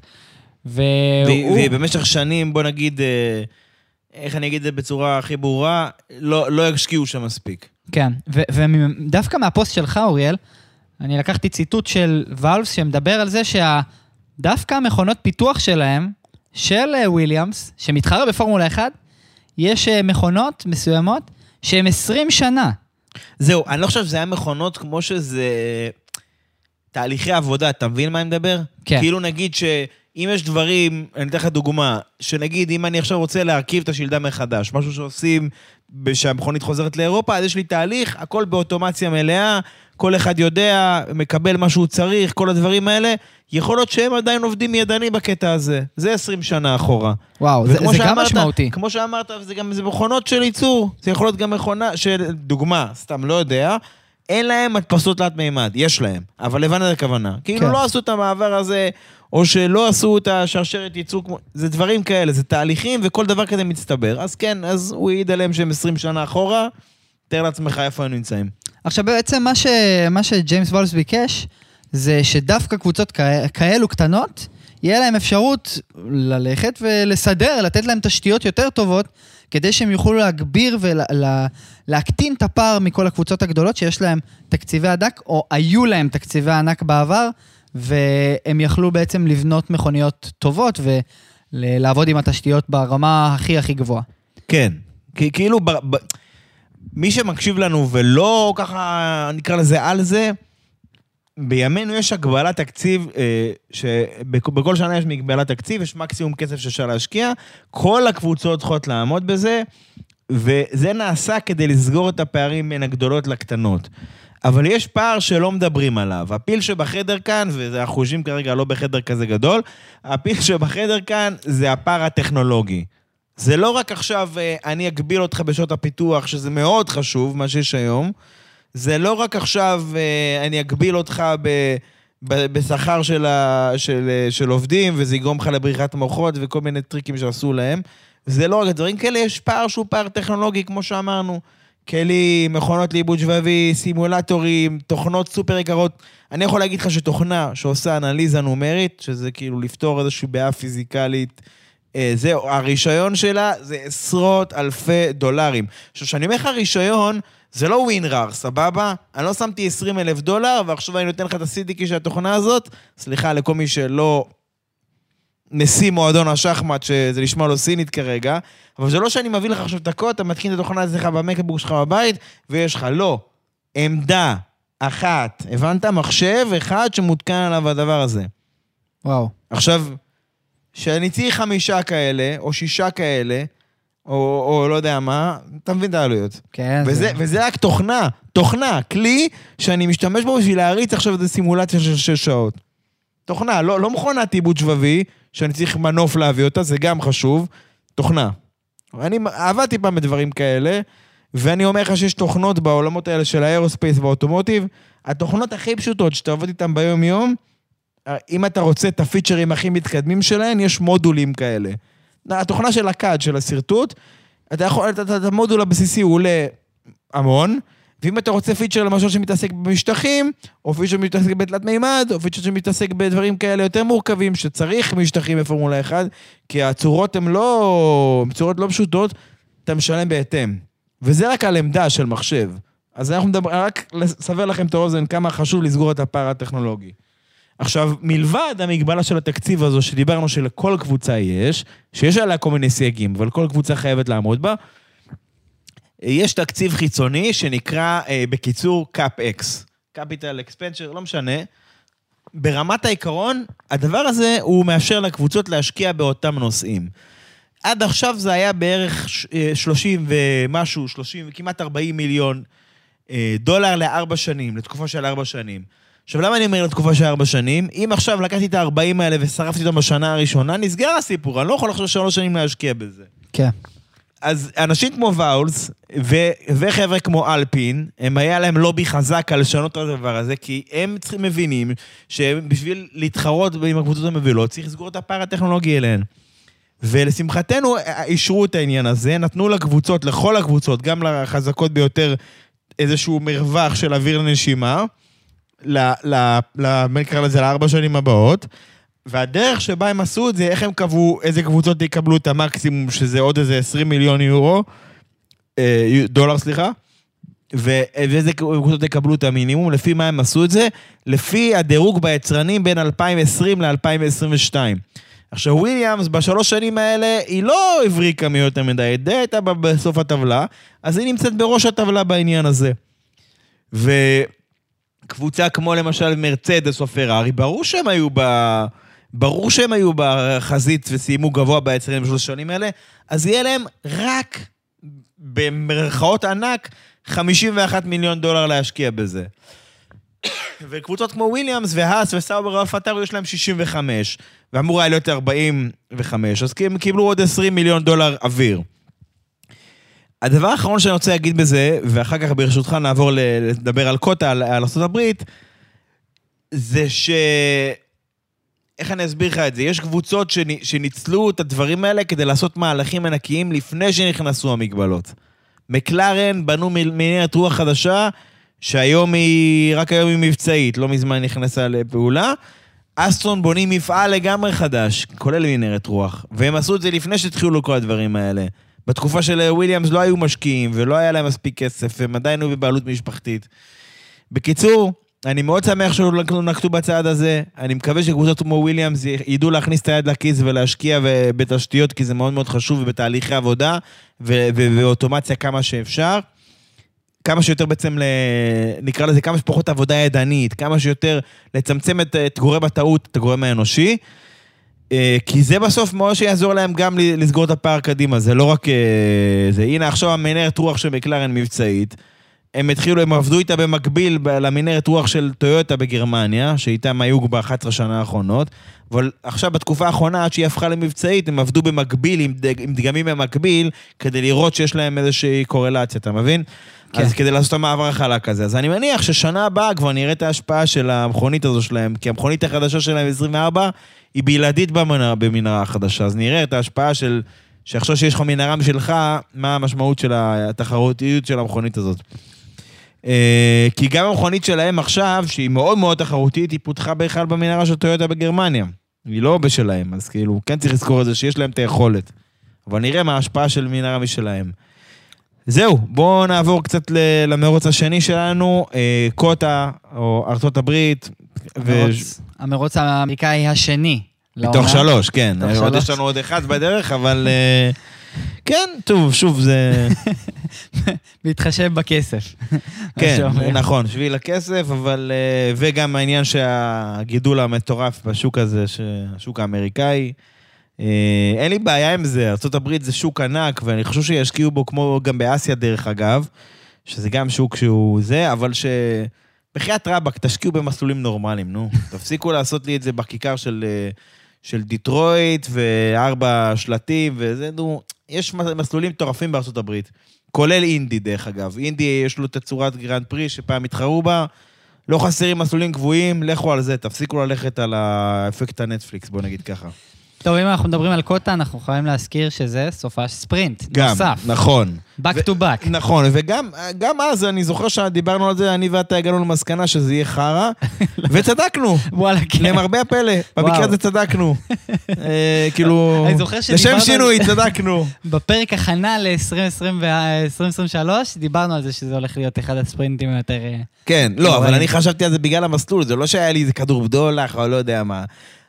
צדקנו בפוקס, בקיצור. סתם, לא בפוקס, אבל צדקנו, מה זה משנה, לא, לא, לא נחלק לעצמנו מדליות. בקיצור, אה, המבנה של זה, נשתדל לשמור על אותו מבנה, אה, נספר לכם פחות או יותר מה היה שם, ורק אחר כך נדבר על הדברים שבעצם, שהשפיעו על המרוץ, או דברים שהיינו עושים בפרק שהוא פרק אה, רגיל.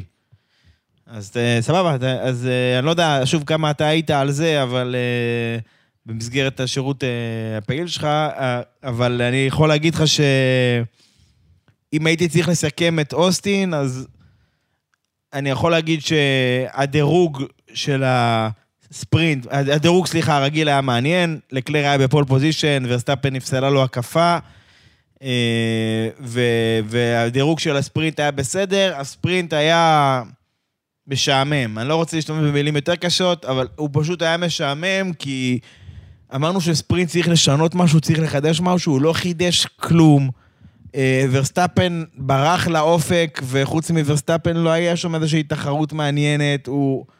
והוא גם עזוב שהוא היה בשעה מאוחרת, כן? כי מה לעשות, הפרש שעות, אז זה כאילו היה כמו איזה עומס נוסף כזה. כאילו, כן. אתה מבין? כאילו, טוב, יאללה, שעה נוספת, אה, סליחה, שעה מאוחרת, גם ככה, וגם ככה המרוץ לא כזה מעניין, נשארתי עד מאוחר לראות אותו, לא, לא, לא נפלתי. כמעט, נפלתי, כמעט, כמעט נרדמתי פה על. הספה, אחי, אבל כאילו, לא, לא, הוא לא היה מעניין, והוא גם באיזשהו מקום היה קצת, פחדנו, החשש העיקרי שהוא יהיה ספוילר למרוץ הראשי, זאת אומרת שנקבל את אותו דבר. כן. אה, בסוף ורסטאפן מנצח שם בספרינט, וגם במרוץ הראשי הוא בעצם מנצח, אם כי זה לא היה, לא הלך לו כך חלק, בעיות בבלימה היה לו, היה לו כל מיני דברים כאלה שמנעו ממנו לפתוח את הפער. ו- המילטון שלחץ עליו מאוד. צריך אה, לזכור שהוא זינק שישי. נכון. אבל הוא גם לא, הוא גם לא, הוא גם לא עקף אותם כל כך מהר למקום הראשון, וגם היה לו את המילטון שהפעיל לחץ, ומקלרן שטיפה ניסו בהתחלה, פרארי לא היו בתמונה בכלל, לא היו בתמונה. ו- ולקלר הם פשוט, שהוא היה התחרותי מבין השניים, הם פשוט זרקו אותו לכלבים, כאילו... מבחינה אסטרטגית, הם לא נתנו לנהג הזה שום סיכוי תחרותי. האסטרטגית, אסטרטגיית מרוץ היא דבר חשוב. אם אתה שם את הנהג שלך על הצמיג הנכון בזמן הנכון, גם אם המכונית לא הכי מהירה, אתה יכול לנסות עם אסטרטגיה לעקוף דרך אסטרטגיה מיקומים, ולתת לך את הנהג שלך, או, או להשאיר אותו בחוץ, לתת לו באוויר הנקי, לנסות לפתוח פער. תן לו את הסיכוי. גם השאירו אותו עד הסוף, השאירו אותו מאוחר מדי אחרי שכולם כבר הבינו ש... בוא נגיד ככה, מבחינה אסטרטגית, two stop, שתי עצירות, היא הייתה הדרך המהירה ביותר. מי הנהג היחיד מבין 20 שהלך על עצירה אחת? מי? מר לקלר, אחי. וואו. יש ביטוי, יש ביטוי כזה בזה, גם אכל את הדגים המסריחים וגם גורש מהעיר. זה לקלר, אחי. גם אכל את הדגים המסריחים וגם גורש מהעיר, כי הוא נדפק מכל הכיוונים. ואני חייב להזכיר שפרארי לא המכונית שאוהבת את הצמיגים, היא אוהבת אה, לאכול אותם. נכון, אבל המכונית הייתה בסדר, אבל אני אומר, הם, הם לא הגיבו מספיק מהר לדינמיות של המרוץ. הרי היה ברור במרוץ הזה שזה עצירה אחת עם כוכבית בנטייה לשתיים. מי שמבין ועוקב, ואני מזמין אתכם גם לעקוב, גם, אה, הנה, קידום חסר בושה, כמו שאומרים, תעקבו אחרי האינסטגרם, דיברתי על זה באינסטגרם. אה, מי שקצת אה, עוקב אחרי הנתונים, עוקב אחרי הזה, הבין בתור אינדיקציה, זה מרוץ העצירה אחת גבולית. רדבול ומרצדס הבינו את זה. הם ניסו ללכת על עצירה אחת מרצדס, מקלרן ניסו ללכת על עצירה אחת עם נוריס והמיטון בהתאמה. כן. הם הבינו שזה לא הולך, הם עצרו שוב. סבבה? פרארי לא. הם גם נשארו עד הסוף, השאירו את לקלר אה, אה, על צמיגים אה, לא מי יודע מה בסוף, ושאלו אותו, פלן C או פלן D? הוא מסתכל, מה, אתם דפוקים? מה יש לכם? מה זה יעזור? אני אסיים 500, אחי, אם אני עוצר עכשיו, כאילו, כאילו, אין לו אפילו, אין לו אפילו הפרש, אין לו אפילו buffer לעצור ולצאת מבלי שיעקפו אותו איזה שמונה אנשים, כאילו. אז כן, אז בגדול, ורסטאפן, אה, כמו שאמרנו, ניצח עם לחץ אדיר של המילטון, והמרוץ נגמר באיזה photo finish כזה מדהים, שהמילטון היה על הראש של ורסטאפן, ואם הייתה להמילטון עוד הקפה אחת, הוא עוד היה מנצח. אני שם כוכבית וואו. ענקית, וואו, וואו. לא עוד הקפה אחת, אם מרצדס היו לו מבצעים את האסטרטגיה יותר טוב, הם הפסידו שם בהערכה איך, בהערכת אה, חסר, לא יודע איך להגיד את זה, אם אני ככה לארג' ומרחם עליהם וזה, הם הפסידו שם איזה שש שניות. לפחות. וואו. שש שניות, לדעתי, כן? אם אנחנו עושים חשבון פשוט. לא, אם נקרא לזה עכשיו יותר מזה, אתה תגלה ש, שאני טועה וזה יותר. אבל... אה, יש כאילו, וטיפה גלשתי גם לעניין של האסטרטגיות עם לקלר ועם המילטון. עם, עם המילטון, זה, כמו שאמרתי, מרצדס, אה, רדבול עצרו מוקדם. מרצדס היה להם, אה, אה, בעצם רדבול עצרו מוקדם ברמה של שאין מה, מה לעשות, הם גם עצרו נראה לי ממדיום למדיום. אני לא זוכר כרגע בדיוק, אבל אה, אני זוכר שבאותו רגע היה ברור לי שאם הם עוצרים עכשיו, הם חייבים לעשות שתי עצירות, כי הצמיג שהם עצרו אליו לא יחזיק עד הסוף. אוקיי? אז היה ברור שרדבול עברו ל two-stop. הם, רדבול מתחייבים לאסטרטגיה כמו נישואים, לא עוזרים, לא זזים. אין גירושים, סבבה? אל תיקחו את זה כטיפ אה, לזוגיות. אבל, אה, אבל בגדול, כאילו, רדבול, אסטרטגיה זה משהו שמתחייבים אליו. אבל צריך לדעת להיות דינמיים, להגיב לאירועים תוך כדי שהם קורים. כן. היה ברור בשלב מוקדם שרדבול מתחייבת ל two-stop, לשתי עצירות. מקלרן ומרצדס היו ב-D עם נוריס והמילטון, כי אה, פיאסטרי היה לו איזושהי תקרית בתחילת המרוץ, הוא היה לו איזה ניקב את ה sidepod של אוקון, לא יודע מה, שניהם פרשו בסוף. אבל עם, עם המילטון ועם אה, נוריס היה ברור שמרצדס ונוריס, סליחה, שמרצדס ומקלרן עם, עם שני החבר'ה האלה, הם צריכות להתחייב לעצירה אחת. זה אומר שוורסטאפן עכשיו יכול להיות שהוא יצא קדימה, אבל הוא יהיה חייב לעצור שוב, ואתם ת, תהיו עם הצמיגים העמידים יותר, תישארו יותר בחוץ, ואולי תנצחו בסוף. כן. בשלב מסוים התברר להם ש... הרי יש להם סימולציה שכל הזמן מריצה את כל התרחישים, ומה הכי טוב ומה הכי מהיר, ואם היריב שלי עושה ככה ואני עושה ככה, מה יוצא, ו... יש להם את זה בלי סוף. יש אה, כמו איזה בוט שעושה את זה, וכאילו הוא מריץ להם את כל התרחישים ונותן להם בזמן אמת מה, מה יכול להיות. ולא, בוא- אולי בוט זה לא המילה הנכונה, אבל, אבל הבנתם את הקטע. כן. ו, ובשלב מסוים, מקלרן ומרצדס, אפרופו לה, לה, להבין את הדינמיות של האירוע, הן מבינות שעצירה אחת לא תעבוד כאן, אז גם נוריס, בשלב הראשון, ואחר כך גם המילטון, שניהם עוצרים פעם נוספת ומתחייבים לשתי עצירות. במקרה של מרצדס, זה היה טיפה מאוחר מדי, שתיים, שלוש הקפות מאוחר מדי, הם התחילו... מה שקרה, הם החליטו להשאיר את המילטון בחוץ. לנסות לעשות את מה שנקרא את ה overcut, להישאר, לקבוע הקפות מהירות, ועדיין להישאר אה, אה, לפני ורסטאפן כשהם יצטרכו לעצור, כן. אוקיי? לא עבד ה overcut הזה. לא יודע למה, לא היה מספיק מהיר, לא היה מספיק זה, איחרו באיזה 2-3 הקפות, עצרו מאוחר מדי, עצרו לאט מדי, מעל שלוש שניות, בשתי העצירות שהיו להם במרוץ.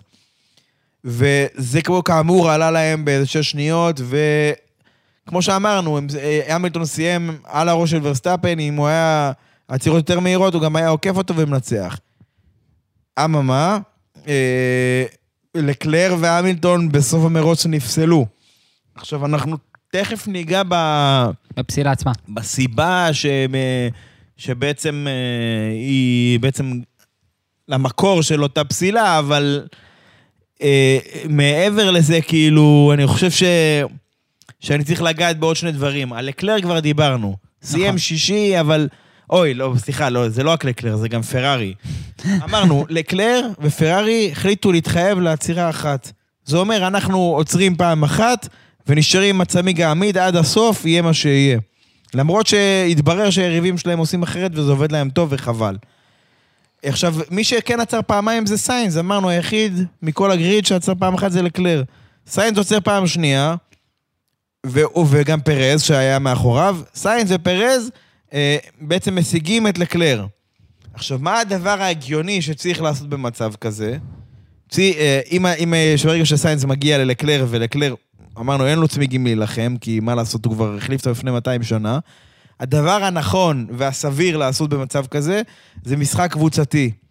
אתה נותן לסיינס לעבור, וסיינס מושך את, אה, אותו ואת לקלר, ושניהם בורחים קדימה לפרז, והם מסיימים אה, מה שזה לא היה, אה, חמש ושש, או ארבע וחמש, לא, לא זוכר כרגע, לא משנה. כן. מה קרה בפועל, אחרי שאמרנו עם פלן C, פלן D, כל הטמטום הזה? נתנו לסיינס לעבור, משאירים את לקלר שהוא צריך להגן מפרז עם אפס צמיגים, לפרז יש צמיגים חדשים, פרז עוקב גם את לקלר, לא השארתם בזה כלום, סיימתם, אה, אה, לא יודע מה, ארבע ושש או משהו כזה, סיינס רביעי, אה, זה אחר כך סיינס היה על הפודיום בגלל הפסילה, אבל לא משנה. בגדול ארבע ושש וכל מה שיכולת למקסם נקודות. ויש לכם קרב מול מרצדס על המקום השני, כרגע כל ניקוד הוא חשוב. נכון. אז כאילו, מי, מי, מי, סליחה, מי הטיפש שחשב על זה? כאילו, אתם כבר... זה שעושים טעות בחיים, לא משנה בעבודה, בזוגיות, בזה, לטעויות לא מתחייבים, חברים. צריך לבוא להגיד, חבר'ה, טעינו, בייחוד עם אירוע דינמי כמו פורמולה 1, ולשנות כיוון, לשנות, לעשות פיבוט. לחלוטין. לחלוטין. זה היה מפגר, כאילו, זה לא היה זה. עכשיו, ברשותך, ניגע בנושא של, בעצם של, ה, של הפסילה, ומה שקרה זה שבעצם ה-FIA בסוף כל מרוץ, הוא עושה בדיקה מדגמית אה, ול- לכל מיני נהגים ו- ו- וכל מיני נושאים. עכשיו, פירוש הדבר הוא שאני יכול לבדוק מחר שלוש מכוניות מסוימות, ובמרוץ אחר שלוש מכוניות אחרות, ובכל פעם אני בודק משהו אחר. לפעמים זה חוקיות של זה, לפעמים זה משקל, לפעמים זה דגימה של דלק, לפעמים זה... אתה לא יודע על מה הולכים לבדוק אותך, ואם הולכים לבדוק אותך ומתי. עכשיו, זה סופ״ש של ספרינט. ופירוש הדבר הוא שאחרי האימון הראשון בשישי, נכנס מה שנקרא parc fermé, הקפאת הצורה, אסור לך לעשות שינויים במכונית. מה שעשית עד עכשיו, תסתדר, עד יום ראשון. אתה רוצה לעשות שינויים? סבבה, תעשה אותם, תזנק מה pit lane כי שינית. אבל כאילו שזה גם דרך אגב נקודה לעתיד שהם חייבים לשנות. הם חייבים לתת לקבוצות לפתוח את הדבר הזה, לשנות את הדבר הזה, שלא... כאילו טיפה להקל עליהם בעניין הזה. בקיצור, רק להקל, גם זה בטיחותית. נכון, אבל אה, בשורה התחתונה, אני, אני פשוט לא רוצה שזה יהפוך לסקירה על קרשים. ב- מתחת למכונית יש, אה, אני קורא לזה קרש, אבל זה לא עשוי מעץ וזה לא מהפורמייקה של המטבח של אימא בבית. זה חומר מרוכב. זה משהו עם פיבר, זה משהו עם כל מיני מבודדים כאלה. אה, אה, פיבר זה סיבי זכוכית. עם סיבי זכוכית, עם כל מיני מבודדים, זה כאילו, נקרא לזה סנדוויץ' כזה, שהוא עשוי מכל מיני חומרים, והדבר היחיד שהוא מוגבל שם זה הצפיפות, הם צריכים להגיע לצפיפות מסוימת של החומר. זה נראה כמו עץ, אבל זה לא עץ. גם עץ, דרך אגב, בטבע נחשב לחומר מרוכב, כי יש לו תכונות אה, שונות ומשונות, אבל לא משנה. השורה התחתונה היא ש... בקיצור, הקרש הזה זה משהו שהוא מהשלושים שנה האחרונות, הוא, הוא לקח מצער שבעקבות המוות של ארטון סנה ורולנד אה, רצנברגר, שבעצם קבוצות הנמיכו יותר מדי את המכונית עד לרמה מסוכנת, הרי יש יתרון שמכונית קרובה יותר לקרקע, אז היא מייצרת יותר הצמדה באופן תיאורטי. הבעיה עם זה שאתה לא מגביל את זה שהיא יכולה לעלות על איזה מהמורה, משהו, לזוז, משהו, לאבד הצמדה באופן רגעי, ואז אתה מאבד שליטה ואתה עף לתוך הקיר. אתה מבין את הסיכון שכרוך בזה? ברור. אז ב- לפני בערך 30 שנה החליטו אה, בתור אמצעי מלאכותי בעצם לשים את הקרש הזה. הקרש הזה יש לו עובי שהוא צריך לשמור עליו 10 מילימטר, ומותר לו להישחק מילימטר. אה, אם זה נשחק מעבר למילימטר, אתה בעצם אה, נפסל, זה שחור ולבן, אין ויכוח, כאילו. אין ויכוח. ואני יכול להגיד לך שאחד האתרים דיווח שלקלר חרג בעשיריות מילימטר, נגיד שתי עשיריות. עשירית המילימטר, אתה לא יכול למדוד את זה עכשיו עם היד, על סרגל אתה לא יכול למדוד את זה, סרגל ברזל מבית ספר אתה לא רואה אפילו את השנתה הזאת, אתה מבין את זה? וואו. עשירית מילימטר. אבל אמרתי, שחור לבן. אין פה, אין ויכוח, לא, לא ישנה שום דבר, לא משנה מה תגיד, נפסלת. המילטון דרך אגב על יותר. אה, אבל אה, בקיצור, שורה תחתונה, מדדו אה, את המילטון, את לקלר, את נוריס ואת ורסטאפן. עכשיו, ה-FIA עושה את זה, כמו שאמרנו, מדגמית. הוא לא אומר מי, והוא לא אומר מתי, והוא לא אומר על מה, אבל הוא כן יכול לעשות את זה על סמך חשד שיש לו. נגיד, הקבוצה הזאת ביפן, היא הייתה קרובה להיפסל, בוא נבדוק אותה עוד פעם, הבנת? ובדיעבד, אחר כך בסופש במקסיקו, הם אמרו את זה בשידור של סקאי, שהייתה להם אינדיקציה. עכשיו, אתה זוכר, דיברנו על זה שבכל העניין של המאבק בקופצנות, שנה שעברה הם ישימו חיישני תאוצה. כן. והחיישנים האלה בעצם מודדים תאוצה אנכית, למעלה ולמטה, וברגע שהיא עוברת איזשהו ערך מסוים, או של האינטנסיביות של התנודות, או לפיק מסוים, זה מתריע. עכשיו, זו הייתה אינדיקציה שלהם על אקלר והמילטון כנראה. זה, זו הסברה, זה מה שזה אומר, ולכן גם הם רצו לבדוק אותם. ובעצם אה, לקלר והמילטון אה, שחור לבן, כמו שאמרנו, נפסלים מהמרוץ, זה אומר שהתוצאה שלהם לא נחשבת, שכל השאר פשוט נדחקים למעלה, זה אומר שסיינס על הפודיום, ו... וכן הלאה וכן הלאה וכן הלאה. אה, וזהו, זה בגדול, בגדול היה הסיפור של אוסטין. יש עוד איזשהו סיפור אחד שאני מאוד לא אהבתי אותו. העניין של של גבולות מסלול, הוא חזר גם באוסטין, אבל לא בגלל האבני שפה כמו, ב, כמו בקטר, אלא יותר מהמקום של יציאה מגבולות המסלול. אמרנו, ביום שישי בערב, ורסטאפן איבד הקפה על זה. עכשיו, במהלך שבת, הם פשוט הרחיבו את הצבע הלבן. הרי אנחנו יודעים שהצבע הלבן הוא גבול המסלול האולטימטיבי. אם, אתה, כן. אם המכונית שלך כולה חסתה את הצבע הזה, אתה פשוט מגבולות, אתה יוצא מגבולות המסלול, ו... ואתה נפסל, ההקפה שלך נפסלת, לצורך הדוגמה. והם פשוט צבעו את הצבע הזה, הרחיבו את הצבע הזה באיזה שלוש-ארבע פניות שהיו בעייתיות במהלך שבת, ואני מאוד לא אהבתי את הצעד הזה. כי זה צעד שהוא בלתי ספורטיבי בעליל. בכדורגל אתה רואה מישהו, חבר'ה, השער עצר מדי, יום אחרי זה בא מישהו עם טרקטור, מרחיב אותו? זה נשמע לך הגיוני? לא, ממש לא. זה באמצע המונדיאל נגיד. חבר'ה, השערים קטנים מדי, ביום אחרי זה בא קבלן עם אה, באגר, מרחיב את השער. זה דפוק, מי עושה דבר כזה? אז עכשיו, מתוך הרצון שתהיה איזושהי קביעות באכיפה, ה-FIA וה, והשיפוט, הם נקטו בצעד שהוא בחוסר שקיפות, והוא בחוסר ספורטיביות מוחלטת.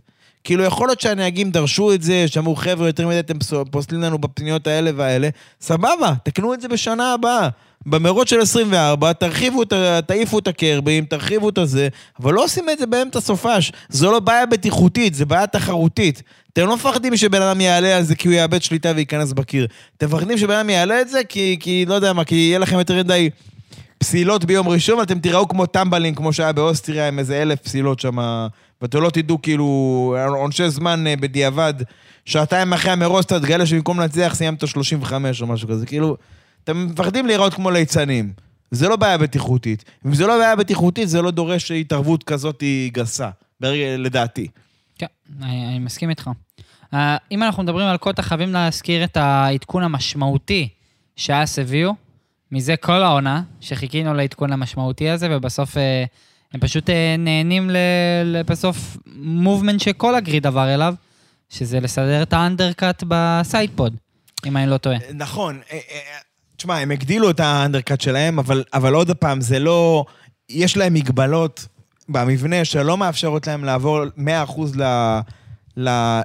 נקרא לזה, ל- לפתרון של רדבול, לדמיון, של משהו שדומה לרדבול, כי בדומה לפרארי, גם הם מיקמו את המוט הקריסה, דיברנו על זה 20 פעם, לכל קבוצה יש מספר מוטות כאילו על המכונית, בצדדים יש אה, שניים לכל צד, ומקדימה עפו כזה, ומאחורה יש עוד איזשהו אחד כזה שמתחבר לתיבת ההילוכים. המטרה של הדברים האלה הם סופגי אנרגיה. אם אני נכנס בך עם אוטו אחר, אם אני פוגע בך עם איזה משהו, הם קורסים פנימה, לא קורסים, קורסים, מתפוצצים כמו זכוכית כזה, זה סופג את האנרגיה, אבל אתה נשאר אה, בלי פגע באופן יחסי. אז אה, אס מיקמה את זה בדומה לפרארי, יחסית גבוה, אה, ולכן עכשיו שהיא מנסה לשנות את הצורה, אז אה, זה בעצם נראה כאילו יש להם איזה פצע כזה, הדבר הזה בולט כזה מהחלק התחתון, כמו שהוא בפרארי השנה, אפילו קצת לא אווירודינמי כזה, בצורה שלו, אה, כי זה חלק מהאילוצים שלהם השנה. ו... אבל חוץ מזה, מה שמעניין הוא שהשינוי שאס עשתה, בפרט מה שנקרא המגלשות האלה, מה שיש להם כאילו בין הכונס ל... למנוע, יש את התעלות האלו, כמו תעלות כאלה, כמו המגלשות האלה שהם עשו, בכנות, זה משהו שציפיתי מפרארי לעשות בזמנו. מעניין שהם הלכו לדבר הזה. והדבר האחרון שיש לי להגיד, אם הדבר הזה יעבוד או לא, אנחנו לא יודעים, אנחנו צריכים לתת להם כמה מרוצים להיסגר על זה. אבל הדבר האחרון שיש לי להגיד על זה, אנחנו יודעים שאז קונה כל מה שהיא יכולה מפרארי, והיא מאוד מאוד דומה לפרארי בהרבה מובנים, וזה אחת הפעמים היחידות שהיא לקחה איזשהו כיוון עצמאי. ובגלל שאנחנו בשלב כל כך מאוחר של העונה, זה לגמרי מה שהם, אה, לגמרי מה שהם בונים עליו לתחילת 24, ולגמרי הם חייבים שהדבר הזה יעבוד, וזה כאילו יכול להיות שלשם שינוי הם סוף סוף אה, ילכו בכיוון משלהם. אז יהיה מעניין לראות אם זה עובד להם או לא. כן, אה, לחלוטין. ועוד משהו אחד שחייבים לדבר עליו זה אסטון מרטין, שלא רק נראו גרוע, גם סיימו שניהם, אה, נראה לי שניהם אה, פרשו מהמרוץ. אה, אני, וואי, אני מודה שאני לא זוכר. אסטון מרטין היה א', אלונסו עם הכשל אה, ב rear suspension, אה, כן, כן, כן, כן, כן, נכון, נכון, נכון. וסטרול, אני לא זוכר איפה הוא סיים, אבל הוא... לא, סטרול, סטרול היה יותר מהיר מאלונסו. מה שהם עשו, דרך אגב, הם, היה להם בעיית אמינות באימון היחיד שיש. הם כן אה, שינו את ה setup, בגלל זה הם זינקו מהסוף. יחסית לזה שהם זינקו, והם עשו אה, שני setupים שונים. סטרול היה עם המכונית הכי חדשה, אלונסו היה עם הגרסה מקטאר. וסטרול היה מהיר יותר אה, באופן יחסי. אז סימן שהגרסה החדשה עובדת. כאילו, מה שאסטון מביאים, והם אמרו שהם הולכים לעדכן את המכונית עד סוף השנה, זה עובד. הבעיה שזה לא עובד מספיק, לפחות מה שהקבוצה טוענת, שזה עובד. זה לא עובד מספיק טוב. טוב, עוד שנייה נדבר על זה במקסיקו, כי זה אירוע בפני עצמו. נכון. אה, טוב, סבבה, אוקיי, בואו בוא, בוא נתקדם לדעתי. טוב, לפני שאנחנו מתקדמים, חייבים להזכיר משהו אחד. נראה שזה, לא יודע אם זה צחוק של עייפות או זה, אוקיי, כן, נו, מה אנחנו צריכים להזכיר? לא, לא, חייבים להזכיר שבגלל ה... בסוף בגלל שגם המילטון וגם לקלר פרשו, או בעצם הודחו, אה, זה גרם למישהו אחד לעלות שתי מיקומים למעלה, שתי מיקומים יותר ממה שהוא מסוגל בדרך כלל, אוקיי.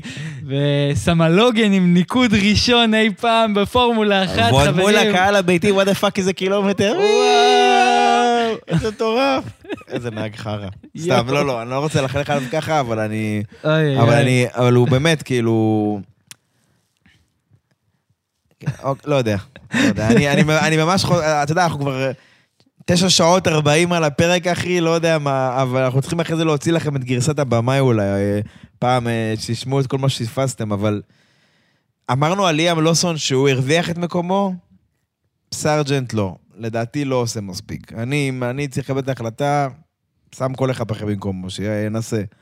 לא יודע, הוא לא, לא מספיק טוב מבחינתי. ועוד קבוצה מתפתחת כמו וויליאמס. נכון, אני הייתי רוצה שניים טובים, לא חייב את הכישרונות הכי טובים, אבל שתיים צעירים טובים, נגיד שאלבו נהיה מנוסה ועוד אחד צעיר כזה סבבה, לא טובה צעיר אחרי שנה, שחרר, תביא מישהו אחר צעיר במקומו. יש לך שלו וויליאמס אקדמיה, יש להם את כל הפינטו, הוא עכשיו עולה לפורמולה 2, יש להם חבר'ה טובים. תביא, מה זה משנה? ככה גם אתה מקדם צעירים וגם אתה כאילו, אתה יודע, ממשיך לנסות, לנסות עד שתפגע במשהו טוב. טוב, עזוב, בוא, בוא, בוא נתקדם. מזל טוב לסארג'נט, אני מקווה מאוד שהוא יצליח להשתפר. אה, להשתפר? אחרי מקסיקו? עזוב. יש לך שלושה מרוצים, תעשה מה שאתה יכול. הצלחה, חבר, שחררתי. טוב, אה, בגדול, מקסיקו, מסלול עם תנאים מאוד מאוד ייחודיים, 2,200 מטר, אה, אוויר דליל, פחות, דיברנו על זה המון המון פעמים, זה כאילו... מהירות סופית הכי גבוהה בסבב, 350 קמ"ש, אה, אבל עם כנפיים של הונגריה או סינגפור, לא משהו ש... כאילו מהירויות של מונזה, כנפיים של, של מסלול הצמדה גבוהה. זה משהו מאוד מיוחד. איזה, שמע, איזה תיאורים, וואו, וואו, אני חייב, מצפה לדבר הזה. אתה איזה... כבר עייף, אתה כבר עייף. לא, תשמע, זה, זה רק, וואו, איזה מרנין, איזה טירוף, איזה סטטיסטיקה מטורפת. הבעיה שהמרוץ הזה פח אשפה. הוא פח אשפה, והשנה, לשמחתנו הרבה, פירלי הורידו דרגה ב... בצמיגים והביאו צמיגים יחסית רכים, ואת הכי רכים, סליחה, C3 אה, עד 5, וטוב שהם עשו את זה, כי אם נעשה שנייה תקציר זריז למרוץ, לקלר וסיינס 1 ו-2 מזנקים בידיעה שהם לא הכי מהירים ושישתו אותם, זינוק קטסטרופלי של שניהם, שני הרדבולים שותים אותם ברגע, פרז בא בניסיון לגנוב את ה... את המלוכה, לנסות לעקוף את לקלר ואת ורסטאפן מבחוץ להובלה. לא משאיר מספיק מקום לקלר, לקלר משגר אותו באוויר שם, ובאותו זמן אה, מרים טלפון בצוות של לקלר לארגן לו מאבטחים ליציאה היום. כי, כי פרז בעצם אה, פורש לאכזבה האדירה של כל הקהל המטורף שהיה שם. אה, ותכף נדבר על הטירוף שלו. הקהל, היה קהל שעזב הביתה. כן? כן, אם היית מסתכל ביציעים, היה דילול בזה בקהל. לפחות הם גם לא החליטו לדפוק מכות לאנשים ביציאה, אבל אה, כן. שיעשו את זה בחוץ. אה, בכל אופן, ורסטאפן מנצח, אני חייב להודות, מבחינת, כאילו זה, לא היה שום אתגר עליו בניגוד לאוסטין, הוא עשה מה שהוא רוצה, ולמרות אה, דגל אדום בעקבות מגנוסן שנכנס בקיר, והמכונית גם עלתה באש ומה לא, אה, זה לא שינה את התוצאה, זה לא שינה את ה... זה לא הפריע, ורסטאפן פשוט יצא קדימה ועשה מה שהוא עשה. אה, פשוט ניצח. אה, נקודות מאוד חיוביות שאנחנו לוקחים מהסופ"ש הזה, זה נוריס, אחרי טעות מטופשת שלהם בדירוג, שהוא הודח ב-Q1, בעצם הוא מסיים את המרוץ הזה חמישי. למה הוא הודח ב-Q1? אה, משני מובנים. אחד, אה, הם ניסו, הם הימרו על המדיום, רצו לחסוך בסופטים לפרארי, דרך אגב, במרצד הזה עבד סבבה. הימרו גם על המדיום, לא נשאר להם אה, כל כך, ובסוף, אחר כך שהם עברו לסופט, לא כל כך הלך להם, ופשוט לא נשאר להם זמן לעשות איזושהי הקפה, הלך. וגם באותו זמן זה היה גם... על זה גם הייתה החקירה של... של גם של ראסל וגם של uh, מקס, לא? לא, לא, נכון, נכון. אה, זה, זה גם היה סיפור. היו הרבה חקירות, זה היה אחד הדירוגים המוזרים. אבל שנייה, תכף ניגע בו. אתה יודע מה? סבבה. אה, בגדול, היה שם הרבה הרבה חקירות על אלונסו, על, על ורסטאפן ועל ראסל שהם חסמו בפיט, ועל כל מיני חבר'ה שלא עצרו בדגל, שלא האטו בדגל הצהוב uh, בגלל אלונסו, וגם כל מיני אנשים שלא שמרו על הזמן מינימום. הרי ממונזה הם התחילו את הקטע הזה של זמן מינימום, כדי שאנשים לא יאטו, הרי הנהגים רוצים שיהיה להם מספיק אה, אוויר נקי מלפנים, אז הם פותחים פער מאחרים. הם, הם, אה, מאטים כדי שיהיה להם מספיק פער מלפנים להקפה שלהם, בלי הפרעות. אז מה שהיה קורה, אנשים היו בזמן הקפה מהירה, ולידם יש מכוניות שנוסעות סופר לאט, אז זה מתחיל להיות מסוכן. אז אמרו להם, לא, חבר'ה, אתם צריכים לסיים את ההקפה מקצה אחד לקצה שני של ה pit lane, שזה קווים של ה safety car, אתם צריכים לעשות את זה בזמן מסוים. מה הזמן הזה, אנחנו נקבע אותו, והוא יבטיח שאתם לא תיסעו לאט מדי, שגם כשאתם בהקפת קירור זה לא יהיה לאט מדי. עכשיו, אה, בקיצור, מפה לשם זה הוביל לפקקי, לפקקי תנועה ביציאה מהפיטלנד, שכל מיני נהגים מחכים ולא רוצים לצאת כדי שלא, שלא תיהרס להם ההקפה. שלושה נהגים נחקרו על זה, אף אחד מהם לא נאשם. התירוץ של ה-FIA, הסיבה של השופטים. חבר'ה, אנחנו מבינים שיש בעיה, צריך למצוא לזה פתרון, אה, ואנחנו מתחשבים ברצון הטוב של הנהגים, שהם ניסו לפתוח, לסגור את הפער הזה דרך ה pit lane ולא לא על המסלול. אה, חבר'ה, השקתם את זה במונזה, את הזמן מינימום הזה. זה היה לפני כמה חודשים. היה לכם זמן, תרתי משמע, שחשבתם על זמן מינימום, מה הדבר הראשון שיכול לקרות, אם אתה מונע מהם, אתה יודע, לפתוח אותו פער כדי לעשות, אה, למצוא הקפה מהירה, מה הדבר הראשון שהם ינסו לעשות? לפתוח את הפער הזה מהמקום אחר, מה pit lane. אז אם מישהו חסם את ה pit lane והוא מעכב נהגים, אה, אחרים, זה די שחור ולבן. כאילו, סליחה, אם זה, זה לא... כאילו, שיגע אותי הקטע, ה over התחשבות של השופטים, אנחנו מתחשבים ברצון הטוב של הנהגים, שבאמת עשו את זה מכוונה טובה ומזה ומזה. חבר'ה, במקומות אחרים לא כל כך התחשבתם, בעונשים אחרים אתם חותכים ישר. זה לא עובד ככה, וזה גם פעם חמישית או שישית שהפורמט הזה רץ. זה הדבר הראשון שחושבים עליו שמשיקים אותו. איך לא מצאתם פתרון לזה? אז להגיד אין פתרון זה בדיחה. כן. אין פתרון וצריך למזור אותו. זה הניסוח, תבדקו אותי. אם מישהו רוצה, אני אשלח לך את המסמך אחר כך. זה, זה כאילו היה מגוחך. וואו. בקיצור, דירוג סופר מוזר, פרארי שלא היו בשום מקום כל הסופש, אפס אחיזה, אפס דברים, מקצה ראשון לא מי יודע מה, מקצה שני בסדר, מקצה שלישי, pole position. הם אפילו, הם כל כך היו בשוק, הם לא הבינו למה זה, בהקפה השנייה אף אחד לא הצליח לשפר, הם לא הצליחו לשפר אפילו בגרם, הכל היה צהוב אצלם בסקטורים. כאילו, מאיפה זה בא? מאיפה שלפתם את זה? כל הסופ"ש הייתם בשום מקום, אף אחד לא הסתכל עליכם בכלל, אני עקבתי אחרי הנתונים, הם היו בשום מקום. לא יודע מאיפה הם שלפו את זה. נראה לי שזו הצטברות של מקרים, בדיוק המסלול התקרר, בדיוק הטמפרטורה על הצמיגים, הגיעו לאיזשהו אופטימום, זה כאילו הכי, אתה יודע, הכוכבים התיישרו בשבילם. אבל כאמור, הגענו למרוץ, ובמרוץ, בתנאי מרוץ, ידוע שפרארי לא מהירה כמו יריבות שלה, והם ידעו את זה כשהם זינקו מהפול, ובפול במקסיקו אתה גורר את כל העולם איתך, כמו שאמרנו, ורסטאפן מנצח בלי תחרות. אה, אבל נוריס, שהתחלתי לדבר עליו לפני שהתחלנו לדבר על הדירוג הזה, הוא בעצם מזנק די מהסוף, ומסיים במקום החמישי, והוא היה לו מרוץ אחד הטובים. הוא טיפס, עשה את זה בכוחות עצמו, בלי... לא שהיו איזה 100 פרישות או משהו כזה, בגלל זה הוא הגיע לפי חמש, הוא עשה את זה ב... ב- באמת, ב- ב- בזכות ולא בחסד. זה אחד המרוצים הטובים שלו, לדעתי. אה, פרז, זה באמת התזמון הכי גרוע, לא יכול לחשוב, אין לי, אין לי, לא, אני- גם עייף וזה, אבל אני לא יכול לחשוב כרגע על תזמון יותר גרוע שהתאונה הזאת קורית לו. אה, אה, אם אנחנו מסתכלים על ריקרדו, בדירוג, ריקרדו הקדים אותו עם אלפה טאורי. עם אלפה טאורי, עם מכונית שבמסלול אחר. ואני רוצה שתבין שנייה את הנתונים. אם אנחנו מסתכלים על הטבלאות של המהירות, של top speed, לא כאילו זה, אלפה טאורי אחרונה. וואו. בטבלה הזו. כן. סימן שריקרדו לא הרוויח את הזמנים האלה בישורת, הוא הרוויח אותן בפניות. היא האחרונה. רדבול 350 קמ"ש, אלפה טאורי 315. משהו כזה. כאילו, פערים עצומים. עכשיו, ריקרדו עם אלפה טאורי הקדים את הרדבול, את המכונית הכי מהירה בשנים האחרונות, בוא נגיד ככה. וואו, וואו, שמע, זה נראה לי מלחיץ את פרז. זה, זה, אצבע, זה לא אצבע לעין, זה, סליחה, זה בעיטה לעין. זה לא אצבע לעין, כאילו, זה, זה, זה, זה הדבר האחרון שהיה צריך. ו, ולמרות זאת, דלאפ, כמו שאומרים, פרז אשכרה מתקדם. מאז קטר ואוסטין וזה, רואים שהעבודה שהוא עשה בסימולטור, רואים שהוא מתקדם. אם לא היה את ריקרדו, אתה יכול להגיד, שמע, הוא מתחיל לסגור את הפערים לוורסטאפן, הדירוג שלו היה דירוג טוב סך הכל, המרוץ שלו היה חרא, סבבה, אבל... הבנת את הקטע, הוא אשכרה מתקדם, אבל ה- זה שריקרדו עושה את זה בתור איזה מחליף פוטנציאלי שלו, או שלפחות נשקלת מועמדותו, זה, זה כאילו היה כזה כמו איזה משקולת על הראש. כן, מה זה זה? שמע, זה כמו שהאלמוט לא צריך לשלוח לו מייל, הוא יכול פשוט להביא לבית אה, במקסיקו. לגמרי.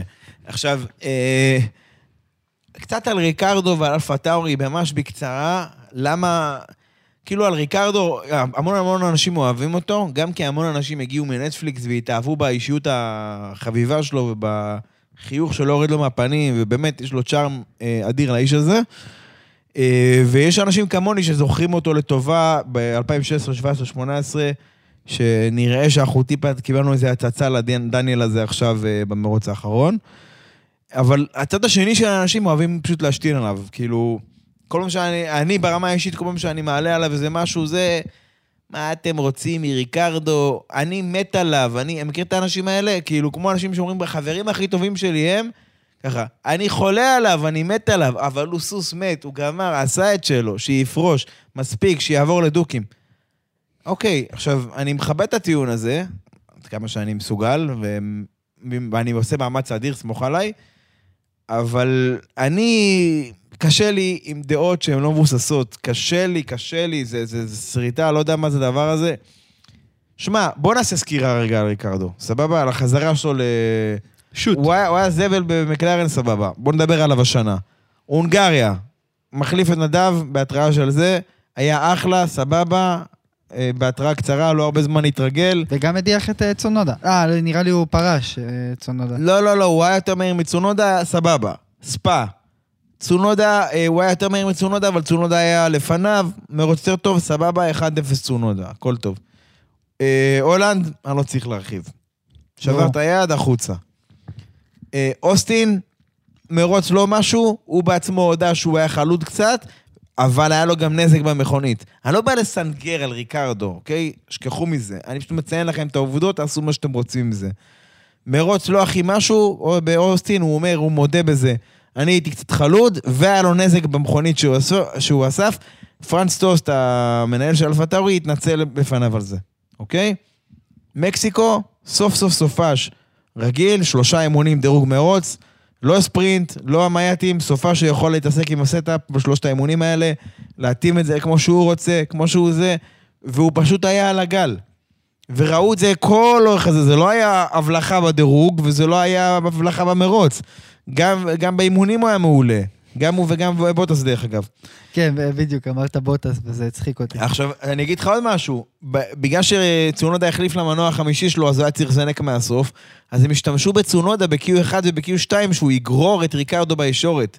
אז סבבה, זה עזר, כמובן שזה עוזר לריקרדו, אבל במקצה השלישי, ב-Q3, צונודה לא העפיל לשם. אז ריקרדו היה צריך לעשות את זה בעצמו, והוא, כאמור, דורג, אה, מה הוא שלישי או רביעי, כבר לא... לא, הקדים את פרז, בקיצור. חמישי, משהו כזה, לא לא, זוכר בדיוק לא, את ה... לא, בדירוג. אה, בדירוג עצמו? כן, בדירוג, אה, היה, הוא היה רביעי. כי אם יש לנו את אה, סיינס לקלר ורסטאפן והוא, ואז פרז. כן. הוא היה רביעי, הקדים כאמור את פרז. האם ריקרדו הישן חזר, כמו שכולם טוענים עכשיו? יכול להיות. בואו נראה במרוצים הבאים. האם הוא סוס מת?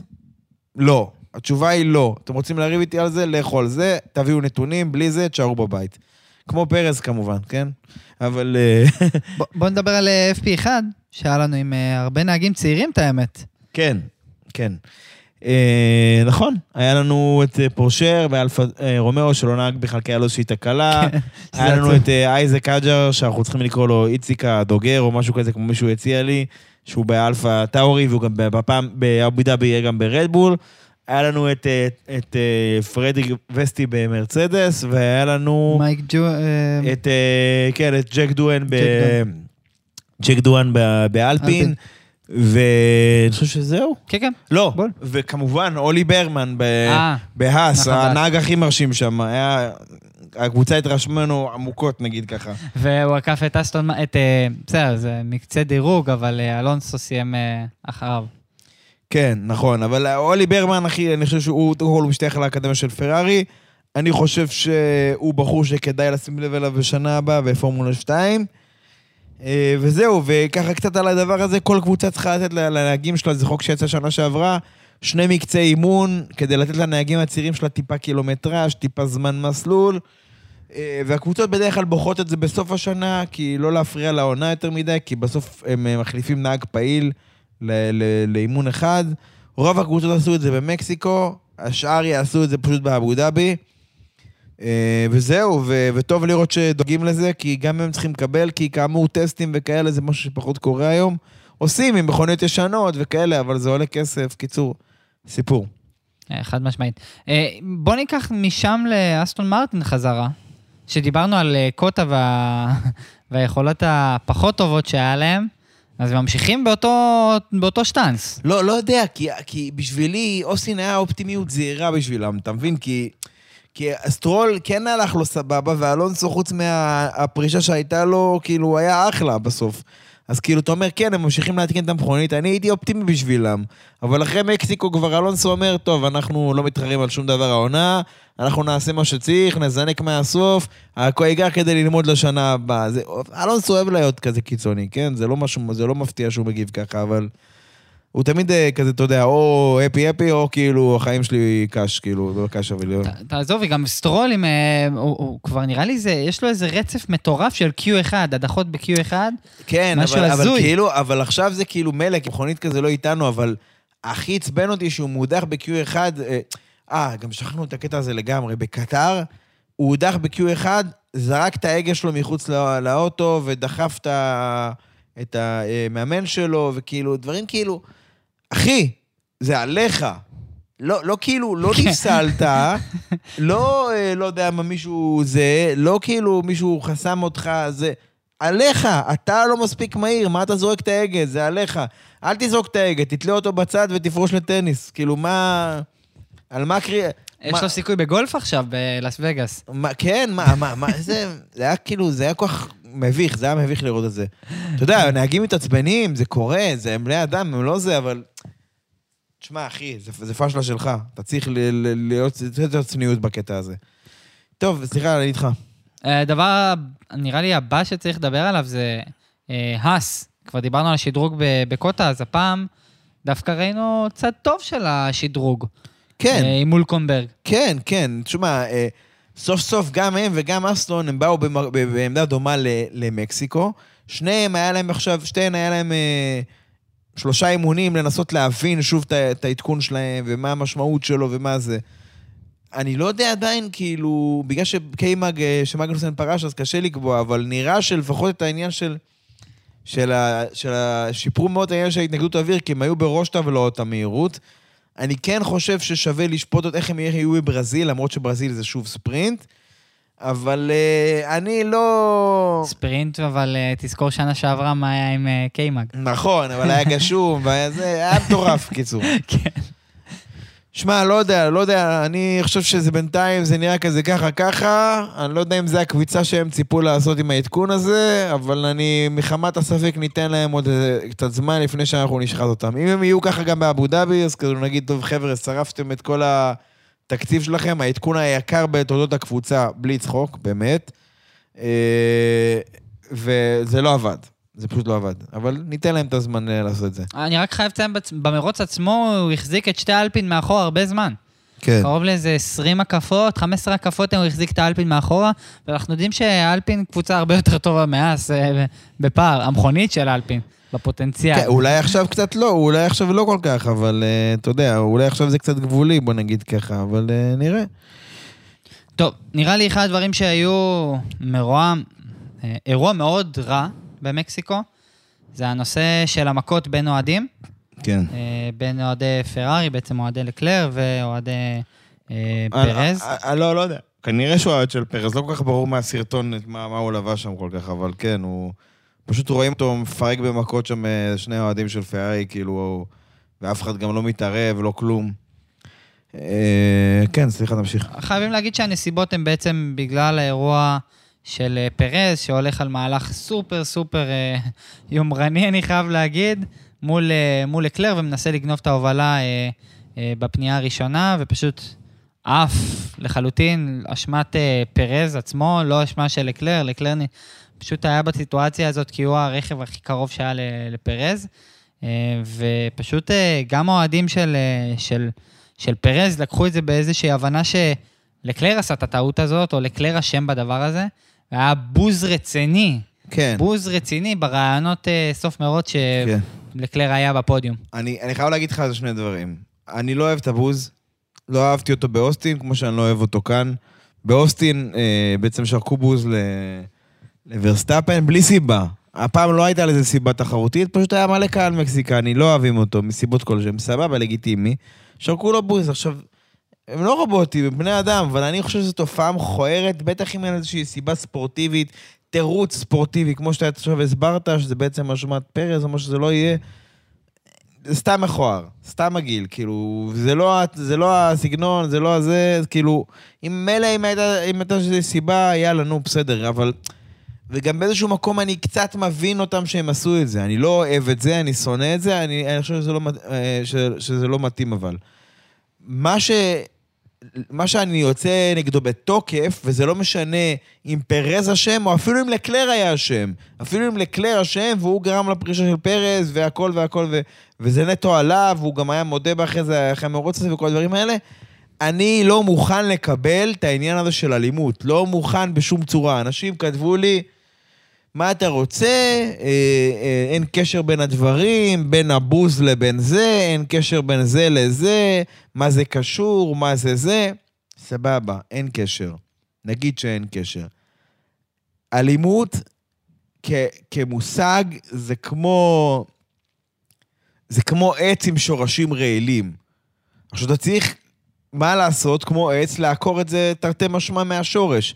ברגע שהשורשים האלה, הם- אתה נותן להם להתפשט, זה כמו עץ שהשורשים שלו עמוק עמוק באדמה, לא תוכל להוציא אותו. יש לנו פה איפה שבמקום מגורים שלי עצים של 100 שנה, גיא, לא יעזור לך כלום, לא תוציא אותם. וברגע שאנחנו לא פועלים בצורה חדה וממוקדת ולמגר את העניין הזה, זה יחזור אלינו. בכדורגל, אלימות היא נורמה.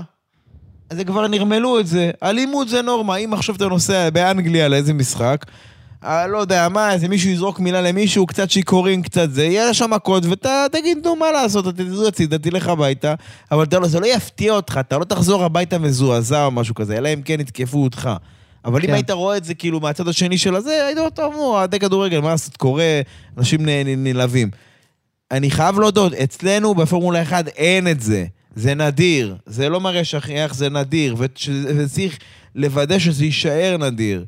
אנחנו צריכים לבוא ולשים על זה זרקור על הדבר, על התקרית הזאת, ולהראות אותה ולהגיד, חבר'ה, זה לא מקובל עלינו, וזה לא יהיה. אה, זה שיש מלא קהלים חדשים בספורט זה טוב, זה, זה, זה החיסרון של זה. שמגיעים אנשים שהם בדרך כלל לא ככה, כי מה שיפה בפורמולה 1, אתה יודע, כי היית במרוץ. אתה ישבת עם חולצה של אלפה רומאו, לא משנה מה. יושב לידך מישהו עם חולצה של רדבול, הוא לא אומר לך, תשמע, אתה עם אלפה רומאו, יא גרוע, יא זה, מאיים עליך, מרביץ לך זה. להפך, אתה יושב לדבר איתם. אני הייתי, ב, אתה יודע, היינו ביחד במרוץ הזה. הייתי במילאנו עם אחת הבנות שם איתנו מהקבוצה, באיזשהו מקום שם, באיזה בית קפה שם. היא הלכה רגע לשירותים. באו קבוצה של אוהדים, התיישבו איתנו, זה שולחן ארוך כזה בסטארבק שם. שמע, או מרצדס, רדבול, מה שאתה רוצה. ישבו, התחילו לדבר איתי, תוך שנייה פתחנו שיחה. קרנבל, אחי, זה חלק מהכיף של כן. לנסוע למרוץ, לדבר על הזה. הם אוהדים קבוצה אחרת, הם נועדים לנהגים אחרים, הם כאילו... זה מה שיפה בספורט שלנו, שאתה יכול לשבת בקהל מעורב, ואין אה, חשש של כל הדברים האלה, זה חייב להישאר ככה. חייב להישאר ככה. אני שמעתי שהאוהד הזה קיבל אה, השעיה לכל החיים, ואני בעד לגמרי. חבר'ה, אה, ספורט זה טוב, זה מוציא רגשות, זה זה, אבל אם אתם עצבניים, תשארו בבית. אה, זה לא, לא, לא כאן. אני אקח את זה מכאן, אני, אני חושב ש... ראיתי את התגובות בפייסבוק, ואני רוצה לציין משהו על הנושא ש... מה אתה חושב זה מדינה כזאת, וזו תרבות כזאת. קודם כל, זה, זה, זה, זה, זה הכי מעצבן אותי, זה, זה דוגמה, זה כאילו תגובה של אלמוט מרקו, תגובה כזאת. אני אגיד למה. כי, אוקיי, בוא נגיד, בדרום אמריקה, בוא נצא בצורה הכי יומרנית שיש. בדרום אמריקה יש מכות בכדורגל, והאוהדים חמימים, הם מאוד לוקחים לרגש, ובגלל זה יש הרבה הרבה מכות, ואלימות וכולי וכולי. אבל זה הספורט שלנו, אוקיי? בוא, בוא נוריד את כל הדברים. יכול להיות בכדורגל, יכול להיות בכדורסל, יכול להיות ברחוב, יכול להיות שיש רחיצ... רציחות כאלו ואחרים. כל, כל למה אחד יכול להיות? זה. יש. אני אומר לך שיש. עזוב, אני אלך איתך רחוק.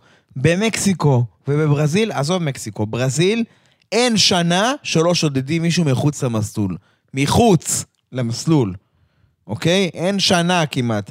ושודדים כאילו, לא כאילו עם סכין, עם, באיומי אקדח. זה משפיע. גם עכשיו במקסיקו, הפשיעה שיש שם, כל הקרטלים, זה משפיע. אבל המסלול אמור להיות אי של שפיות, הוא אמור להיות מקום בטוח.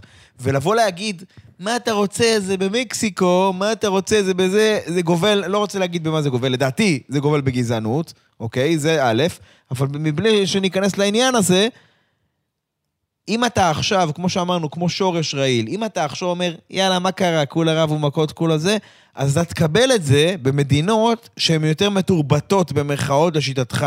היום זה מקסיקו, מחר זה באוסטריה. מחר זה בצרפת, מחר זה במונקו. אני רוצה להגיד את זה גם יותר, זה לא כי אנחנו פריבילגים.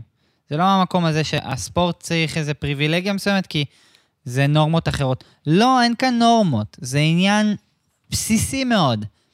אנחנו, שאנחנו רוצים להגיע ל, לכל מרוץ, כל מסלול, זה להרגיש את תחושת האחווה הזאת, כמו שאוריאל הציג את זה מהסיפור האישי שלו. אני חושב שזה מה שמייחד את הספורט, המקום הכל כך כיף, ולזכור כמה אוהדים אנחנו כל כך קטנים במפה, גם אם תיקח את כל האוהדים של כל הספורט הזה בעולם, אני חושב שאנחנו סופר קטנים עדיין וסופר מיוחדים, וצריך לזכור את זה ולקבל את הייחודיות הזאת בצד הטוב של המילה, ולא דווקא ללכת לפערים והזה, וכל קבוצה ו... וכולי כן. וכולי. לגמרי, אה, אה, אה, חשוב, באמת. אני כן... אני מאוד הייתי שמח לראות באמת מה העונש של הבחור הזה, ואפשר לקרוא לזה שריר לעזאזל, אבל אני מעדיף שזה יהיה שריר לעזאזל, כדי שיהיה ברור חד, מש... חד משמעית וחד וחלק שהדברים האלו לא יקרו. כמו שדיברנו כבר על, על האירוע באוסטריה שהיה, כן. שבעצם... מהטרדות, כן. כן, עם ההטרדות. כן. שבאותה מידה גם אה, בעצם המשיכו את זה בהולנד, שהיה את, את אותם שומרים, המאבטחים שבעצם אה, היו מתוגברים באזור של היציאים. כן. שזה אמור להיות גם להמשיך ו- ו- ורק להיות הרבה יותר במודעות שלנו, שככל שאנחנו מעלים יותר קהל ומביאים יותר קהל למסלולים, אז בהתאם גם יבינו שצריך להעניש, והענישה היא בהתאם. נכון, זה, תראה, זה שזה בענפי ספורט אחרים, זה לא הופך את זה למשהו נורמלי, להפך, לדעתי, הם דפוקים, אנחנו בסדר, לצורך העניין. כאילו, זה שזה נורמלי לראות, אה, כאילו, אתמול ניסיתי להסביר את זה למישהו, יש סיבה ותוצאה. במשחק כדורגל, אם נזרקות אבוקות, מתישהו יתחילו מכות, שוטרים, סוסים, עניינים.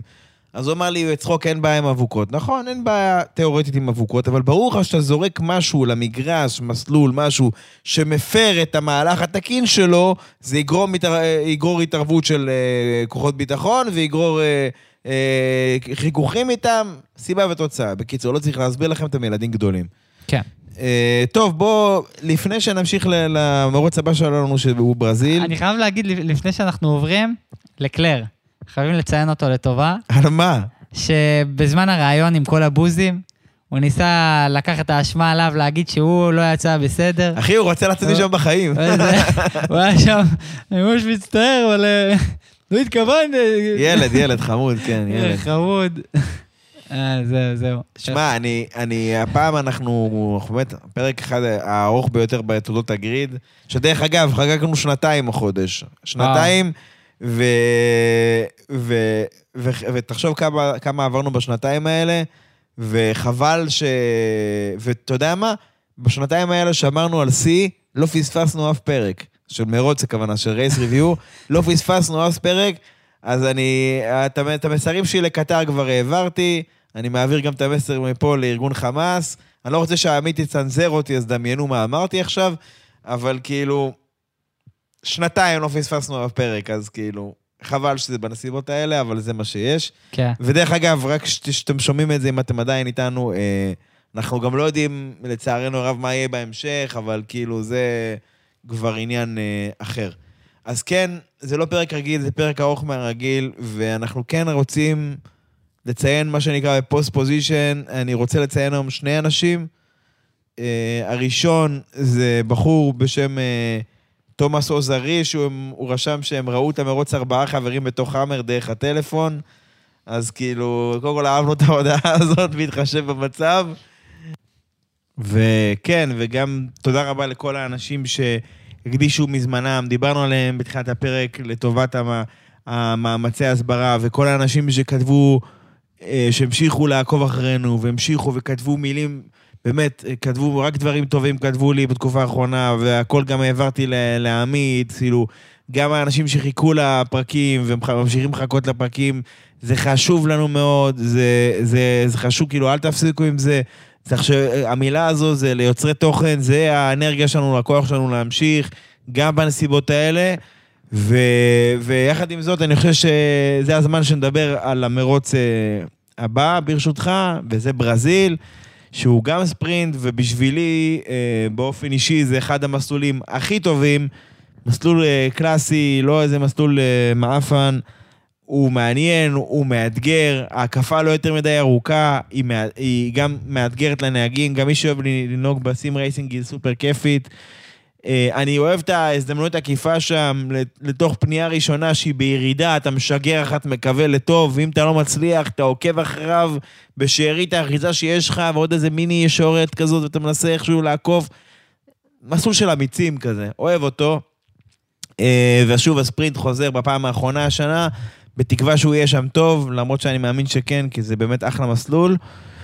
ומעבר לזה, גם הקהל שם הוא קהל מדהים, אתה יודע, זה קהל שמריע לכולם, לא משנה נהג שהם אוהבים, נהג שהם לא אוהבים. כאילו, יש אצלם בוזים וכאלה, אבל בגדול, אתה יודע, הם כאילו, הם, הם, יש להם כזה, הם עם חמוד כזה, הם תמיד כאלה, אתה יודע, כל דבר כזה חיובי אצלם, ונגיד את המילטון הם מתים עליו, הוא ברזילאי של כבוד שם, ולא יודע, אבל זה... חולים על המילטון. מצחיק אותי, זה תמיד כאילו, תמיד שהם כאלה חיובי, לא משנה מה.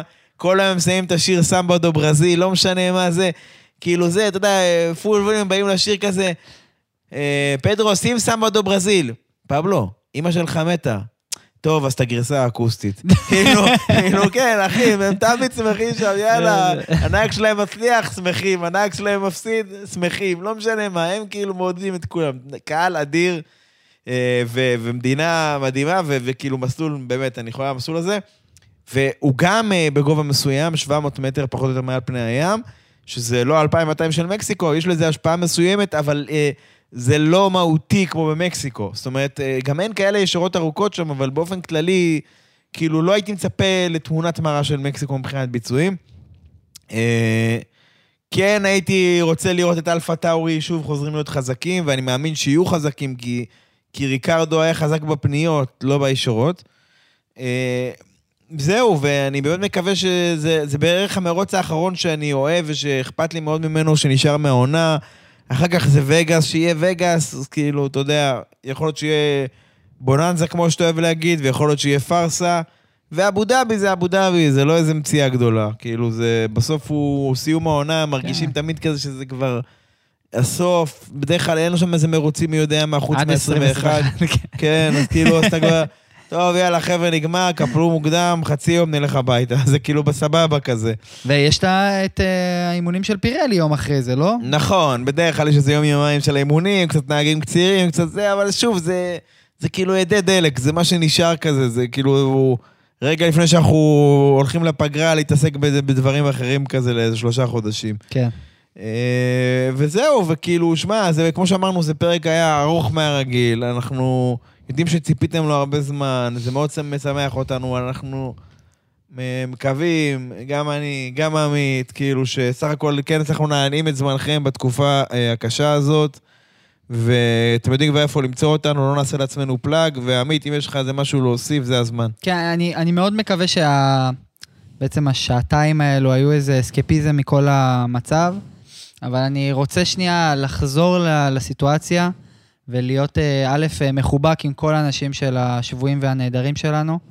אה, גם להצטער ובצער רב וכואב על כל ההרוגים והנרצחים מה, מהאירועים האחרונים. אני חושב שכולנו, זה תפס אותנו בסיטואציות הכי רעות, וכולם מכירים מישהו או משהו שקרה. אין, אז... אין מצב שלא. אני יכול להגיד לך שיש לי שני בני משפחה שהיו במסיבה הזאת, וגיליתי את זה בדיעבד, בני דודים שלי, והם בגילאים שונים, הם לא היו שם ביחד. אחד מהם אה, פשוט קלט את הבלגן וחתך מוקדם, השני הסתתר באיזה בור עם חבר שלו, שלחבר שלו היה כדור ברגל, ואז הם הסתתרו באיזה איזשהו בית ספר, עד שמצאו אותם, עד אחר הצהריים של אותו יום. סיפור, אין אחד שזה לא נגע בו, וגם מי שלא מכיר, אז הוא מכיר חבר, זה, זה אין מה לעשות. זה אירוע שמי שלא מבין את גודל האירוע הזה, זה אירוע ברמה היסטורית, זה אירוע ברמה שייזכר. בשבילי, בשבת בבוקר אני הבנתי שזה סוג של מלחמת יום כיפור, בדיוק 50 שנה אחרי, באחז... בתזמון אכזרי של, אה, של השכנים שלנו, שמאוד רוצים שנחיה איתם כאן. אבל אה, אולי כדאי שנסיים באופטימיות. כן. לפחות אה, זה איחד אותנו כ... כעם, גם אם זה בנסיבות נוראיות שכאלה, לאור מה שהיה פה מבחינת יציבות פוליטית בשנתיים האחרונות. ואני מקווה שנבין מזה ש, שדווקא ביחד אה, זה הכוח שלנו, ולא, ונדע לה, להגיע לעמק השווה מתוך הסכמה, ולא מתוך איזה שהם אה, אצבע בעין האחד לשני. אתה מבין? כאילו, כן, כן. זה חשוב. אני מסכים, ועוד פעם, אני גם, אני עוד פעם חוזר ושולח הרבה הרבה כוח לכל הכוחות המתמרנים, ששוטף, אה, שגם עושים אה, ביטחון שוטף, וכל האנשים שלא תומרים למאמץ. ומתנדבים, מתנדבים. וזה... אני אומר לך, אני גם עשיתי דברים כאלה, לא, אני לא רוצה לחשוף את האנשים פה, אבל כדי לא להביך אותם, אבל אני אומר לך שההירתמות היא אדירה, בכל תחום, בכל תחום אפשרי. אנשים פשוט עזבו הכל ובאו לעזור, וגם היום עוזבים הכל ובאים לעזור, זה משהו מיוחד. אני יכול להגיד לכם שאותי לעשות את, הפ... את הפודקאסט הזה זה לא היה קל, זה היה מצריך הרבה אנרגיה, אבל אני, היה חשוב לי בטירוף גם uh, ל... לזכור שמעבר להכל אנחנו צריכים להמשיך ולעשות כמה שאפשר כדי להרים אחד לשני וליהנות מה... מהדברים שאנחנו בדרך כלל נהנים מהם, כמו פורמולה 1 וספורט מוטורי, בלי קשר, ולזכור שהמילה שלנו היא הקובעת, ולהמשיך, להמשיך, להמשיך עם המאמצי ההסברה בכל, מש... בכל דרך שרק אפשר. במאמצים הכי קטנים זה רק יעזור, אני חושב שלטעמי זה, זה מהלך מדהים ש... שכל אחד יכול לעזור בו, וזה יכול לעשות רק טוב, רק טוב למצב שלנו, לזכור שאנחנו כזה טיפה במים, אבל המילה שלנו היא משמעותית גם לנהגים, גם לסבב. אמ, כי אין מה לעשות, אם אנחנו שמים את זה, אפילו כתגובה קטנה, אנשים רואים את זה וזה משמעותי מספיק. כן, לגמרי. טוב, אז, אה, אז אה, עד הפעם הבאה, מתי שהיא לא תהיה, אז אה, תודה רבה, וזהו. יאללה ביי.